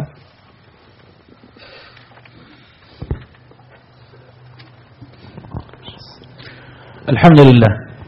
هذا الكتاب يعتبر من أبرز وأفضل الكتب في ذكر القواعد. وقد كتبه شيخ الإسلام ابن تيمية بناء على طلب وسؤال في أن يكتب لهم مقدمة فيها بيان شيء من أصول التفسير. فكتبها رحمه الله في جلسة وذكر فيها أن النبي صلى الله عليه وسلم قد بين القرآن كله للصحابة وللأمة وأنه اعتنى ببيان معانيه. وأن الصحابة كانوا معتنين جدا ببيان معانيه وألفاظه وأنهم حفظوا من ألفاظه ما, ما أوحاه الله إلى نبيه صلى الله عليه وسلم وحفظوا المعاني. ثم بين رحمه الله أن اختلاف الصحابة في ذلك اختلاف تنوع وأنه ليس باختلاف تضاد وأن الاختلاف الذي وقع في التابعين أقل منه في الصحابة ولكنه أو أكثر منه في الصحابة ولكنه أقل ممن جاء بعدهم. لأن العصر يشرف كلما كان أقرب إلى عهد النبوة كلما كان الاجتماع والائتلاف فيه أكثر وكلما بعد كلما كان الضد أكثر من الفرقة والاختلاف والأقوال المخالفة. ثم ذكر رحمه الله تعالى طريقة مهمة نافعة وهي تصلح أيضا تتمة لجواب كلام الإمام أحمد بأنها ليس لها أصول أي أحاديث صحيحة بذواتها ومرفوعات كثيرة بذواتها. ولكن إذا نظرنا إلى المراسيل بتعدد طرقها وتنوع مخارجها فإن ذلك يعطي قوة في أصل الأمر سواء كان أصل القصة أو أصل الحادثة والغزوة أو أصل الخبر لأنه لا يمكن أن تختلف مخارج الحديث أو الرواية أو الأثر ونعلم أنهم لم يلتقيا من قبل وليس بينهما تواطؤ ولا اتفاق مسبق فهذا يدل على أصل ثبوت القصة. ثم تحدث على أنه كما أن النقاد من أئمة الحديث يعرفون ما, خطأ ما أخطأ فيه الثقة فإنهم كذلك يعرفون ما يأخذونه من حديث الضعيف إذا تقوى بطرقه وجاء من طرق أخرى. ثم ذكر رحمه الله تعالى ما يتعلق بالخطأ في التفسير وأن الخطأ بالتفسير إما أن يكون من جهة المنقول كان يكون ضعيفا أو, أو, أو, لا يصح بحال ومكذوبا إلى آخره. وكذلك إذا كان الخطأ من جهة المعقول. لأن التفسير إما أن يكون من جهة المنقول عن النبي صلى الله عليه وسلم وهو المنقول عن معصوم وإما أن يكون منقول عن الصحابي والتابعي فمن دونه. وهكذا بالنسبة للتفسير بالمعقول. ثم ذكر ما يتعلق بتفاسير أهل الأهواء والبدع واستغلالهم علم التفسير لبث سمومهم حتى يقول ممثلا بالزمخشري في كشافه إنه يقرر الباطل بألطف عبارة. حتى إن بعض من يخالف الزمخشري في أقواله ينقل كلامه ولا يفطن أن في كلام الزمخشري ما يخالف عقيدة هذا الناقل. في كلام الزمخشري ما يخالف عقيدة من نقل عنه وذلك لما يستعمله من حسن العبارة وتجويد اللفظ. فيدخل تحته من الباطل ما يدخل. ثم تحدث رحمه الله عما يتعلق بمنزلة بعض كتب التفسير ككتاب البغوي وابن جرير وكتاب كذلك الثعلبي وغيره من المصنفات ووزنها بميزان العلم والعدل. ثم تطرق رحمه الله إلى تعظيم شأن السلف للتفسير والقول في القرآن وذكر ما يتعرق بما يتعلق بمدارس المفسرين من الصحابة وتلاميذهم وختمه فيما أذكر الآن. إني بعيد عهد بالكتاب. ختمه بأثر ابن عباس الذي رواه عبد الرزاق معلق يعني عن الثوري عن ابن عباس وبينهما واسطة ورواه الطبراني والفريابي في كتاب القدر. ورواه غيرهم عن ابن عباس بأن التفسير على أربعة أوجه وجه تعرفه العرب من لغتها. وهنا وقفة. الصحابة كما تقدم في كلام المشايخ يرجعون إلى النبي صلى الله عليه وسلم فيما أشكل. وأما ما نزل ففهموه من لغة العرب وأقرهم النبي صلى الله عليه وسلم. هنا أيضا أمر ينبغي أن ينتبه له. كل ما لم يسأل الصحابة عنه نبينا صلى الله عليه وسلم فهو واضح واضح لهم بالوضع اللغوي العربي.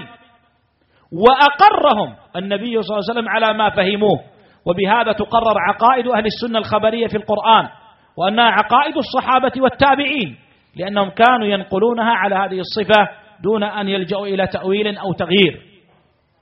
وهكذا ما يتعلق مما تعرفه لغة ما تعرفه العامة كما فسر ابن عباس من حلال وحرام وما تعرفه العلماء وما استأثر الله بعلمه. وهنا أنبه إلى أن ما استأثر الله بعلمه من القرآن الكريم وهو داخل في أحد القولين في الوقف في قوله تعالى وما يعلم تأويله إلا الله فهو حقائق ما أخبر الله به كحقائق من كيفيات صفاته وحقائق ما يكون في الجنة وفي النار وغير ذلك. أما أن يوجد في القرآن الكريم ألفاظ وآيات لا يعرف أحد من الأمة معناها فهذا غير صحيح وهذا قول باطل. بل القول أن الآيات كما قال مسروق ما من أمر إلا وفي القرآن عند الصحابة فهمه ولكن قصرت عنه علومنا. وكما قال قتادة فيما نقله الشيخ أن الإمام آه، قتادة رحمه الله يقول ما من آية إلا وعندي فيها أثر وكذلك أثر مجاهد المتقدم. إذا لا يقال إن في القرآن آيات أو آية لا يعرف معنى أحد من الخلق. المعنى خاطبنا الله عز وجل بكتاب عظيم دعانا وحثنا على تدبره وإلى على العمل به والعمل فرع التدبر والتأمل والفهم. فإذا نقول لا الذي استأثر الله بعلمه كما جاء في الآية وفي هذا الأثر كيفيات الأمور المخبر عنها في الغيب. كيفيات صفات الله كيفيات ما يكون في الجنة ما يكون في النار إلى آخره. آه، فهذا ما يتعلق بمقدمة التفسير لشيخ الإسلام بن تيمية. حاولت أن أمشي على أغلب عناصرها إن شاء الله وأرجو أن أكون قد وفقت في ذلك. وهي كتاب عظيم وله ضمائم من الكتب المتعلقة بأصول التفسير وقواعده مما كتبه أهل العلم الموثوقون رحمهم الله تعالى. جزاك الله خير. السؤال للشيخ علي السالم تكملة لما تفضلتم به. ما هي المؤلف ما هي المؤلفات؟ في قواعد وأصول التفسير. الحمد لله أولا أذكر بحديث النبي صلى الله عليه وسلم فيما رواه البخاري ومسلم عن أبي سعيد الخدري وما يتصبر يصبره الله وما أعطي أحد عطاء خيرا له وأوسع من الصبر فتصبرون لأن البركة تنزل في وسط القصعة وبقي بركة الكلام إن شاء الله. لكن باختصار شديد المصنفات في مقدمات التفسير على قسمين.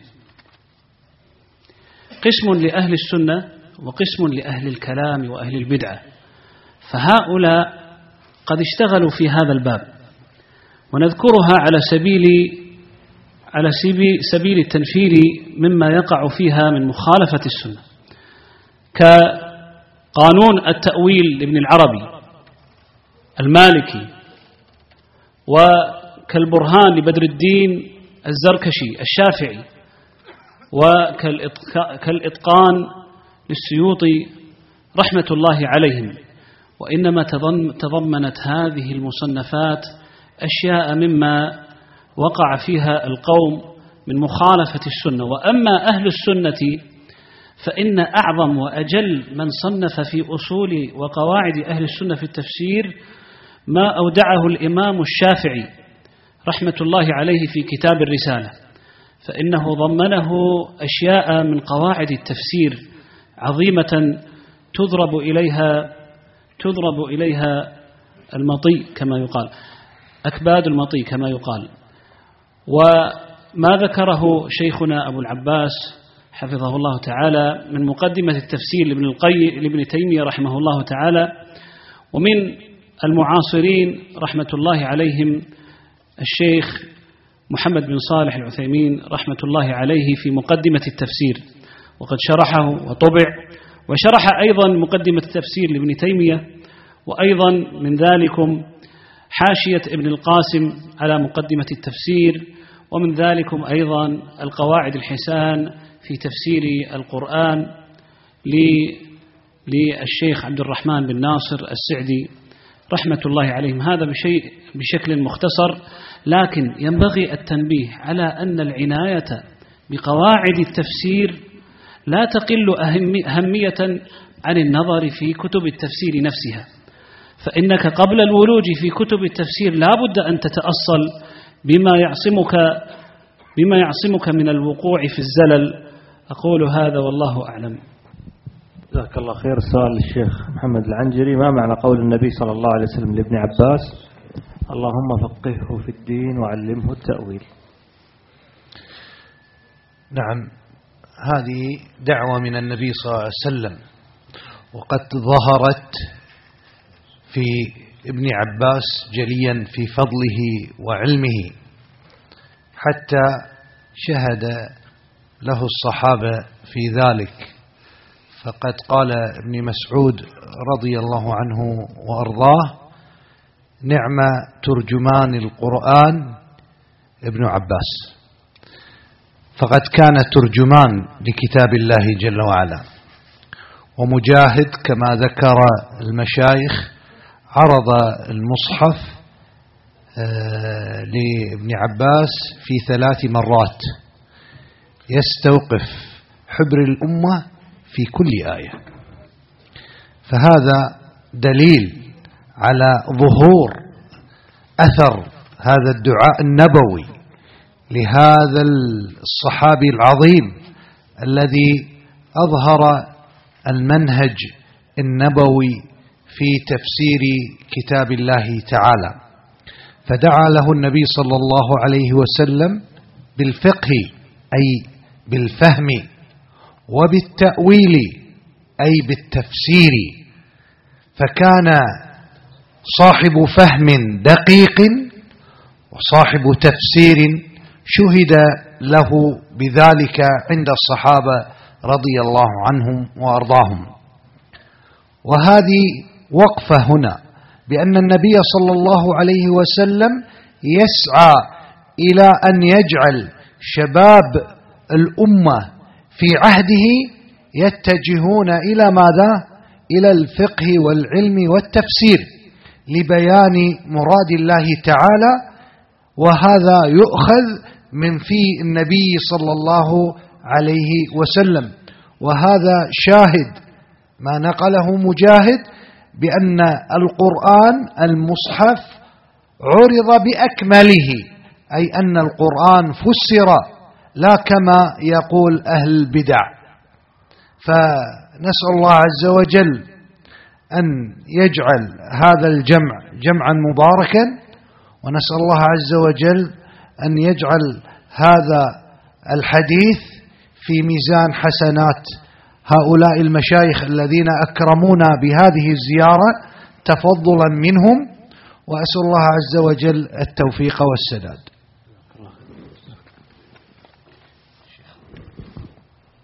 أحب إن شاء الله أن أنبه على أمر وهذا التنبيه آه، نختم به إن شاء الله تعالى هذه المحاضرة التي أسأل الله عز وجل بأسمائه الحسنى وصفاته العلى أن يجعلها خالصة لوجهه الكريم وأن ينفع بها قائليها ومن شاء من خلقه. والذي أحب أن أنبه عليه أننا ولله الحمد والمنة في يوم الأحد قبل الماضي. في يوم الأحد قبل الماضي كنا قد التقينا في مساء يوم الأحد في ليلة الاثنين. الموافق غرة صفر وهو أول صفر كما تعلمون. التقينا بوالدنا وشيخنا إمام الجرح والتعديل بحق. حفظه الله الشيخ العلامة الشيخ ربيع بن هادي المدخلي حفظه الله ومتع الله به وأقامه على طاعته إلى الممات. وقد استفدنا كثيرا. وكنا مجموعة من إخواننا ومشايخنا واستفدنا كعادة الشيخ في مجالسه العامرة التي لا تخلو ولله الحمد والمنة من علم نافع في شتى مسائل العلم في الاعتقاد في التفسير في الفقه. الجرح والتعديل إلى غير ذلك مما فتح الله عز وجل على هذا العالم الجليل حفظه الله ووفقه. وقد جرى في المجلس ذكر أخينا أبي عمر فضيلة الشيخ الدكتور أحمد بازمول. وفقه الله وسددنا الله وإياه. فلما جرى ذكره في المجلس طلب منا الشيخ حفظه الله أن ننقل عنه التالي. قال أنني لم أتراجع عن وصفي للشيخ أحمد بأنه رجل عالم. وأن ما قلته في كلامي السابق ما زلت عليه إلى وقتي هذا. وكرر لفظ عالم أكثر من مرة في المجلس. وكرر طلبه وقال انشروا هذا عني. كرر هذا أكثر من مرة. وهذه العبارة التي طلب الشيخ حفظه الله أن ننشرها عنه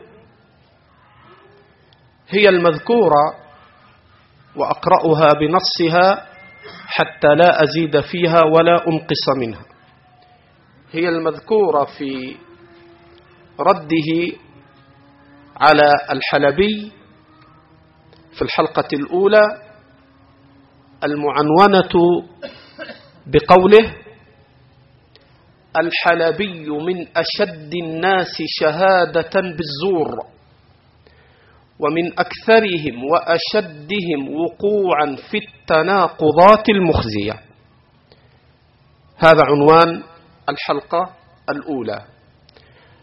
والعبارة التي أمر الشيخ وطلب منا نشرها هي قوله مخاطبا عليا الحلبي ولم أسلط عليك السفهاء وإنما الذي رد عليك عالم بحق بأصول السلف. وما يناقضها. وعالم بالحديث وأصوله. وله شهاداته العلمية الراقية التي تفقدها أنت وحزبك. أكرر العبارة التي أمرنا والدنا وشيخنا بنشرها. قوله مخاطبا عليا الحلبي ولم أسلط عليك السفهاء وإنما الذي رد عليك عالم بحق بأصول السلف وما يناقضها وعالم بالحديث وأصوله وله شهاداته العلمية الراقية التي تفقدها أنت وحزبك. التي تفقدها أنت وحزبك. هذه هي العبارة. ونحن ندعو الله عز وجل أن يوفقنا وأن يثبتنا على السنة وأن يوفق علماءنا لما فيه الخير والصلاح. والله أجل وأعلم. والحمد لله رب العالمين. والشهود الذين كانوا في هذا المجلس مجلس الشيخ ربيع الذي حصل فيه هذا النقل هو فضيلة الشيخ أبي العباس عادل المنصور فضيلة الشيخ محمد العنجري وأنا أحمد السبيعي ومع الشيخ خالد. نحن الأربعة كنا وننقل لكم ثبات الشيخ على تزكيته لأخينا وهذه التزكية في الحقيقة هي يعني مسؤولية عظيمة على الشيخ أحمد. نسأل الله جل وعلا أن يعلم أنها يعني مسؤولية عظيمة عليه وعلينا جميعا في يعني حمل هذه السنة والنصح لها. فأسأل الله جل وعلا أن تكون هذه التزكية سبب خير له وإعانة على تقوى الله والإخلاص له والقيام بالحق والجهاد عليه. وألا تكون عليه شرا ولا فتنة هذا والله أعلم.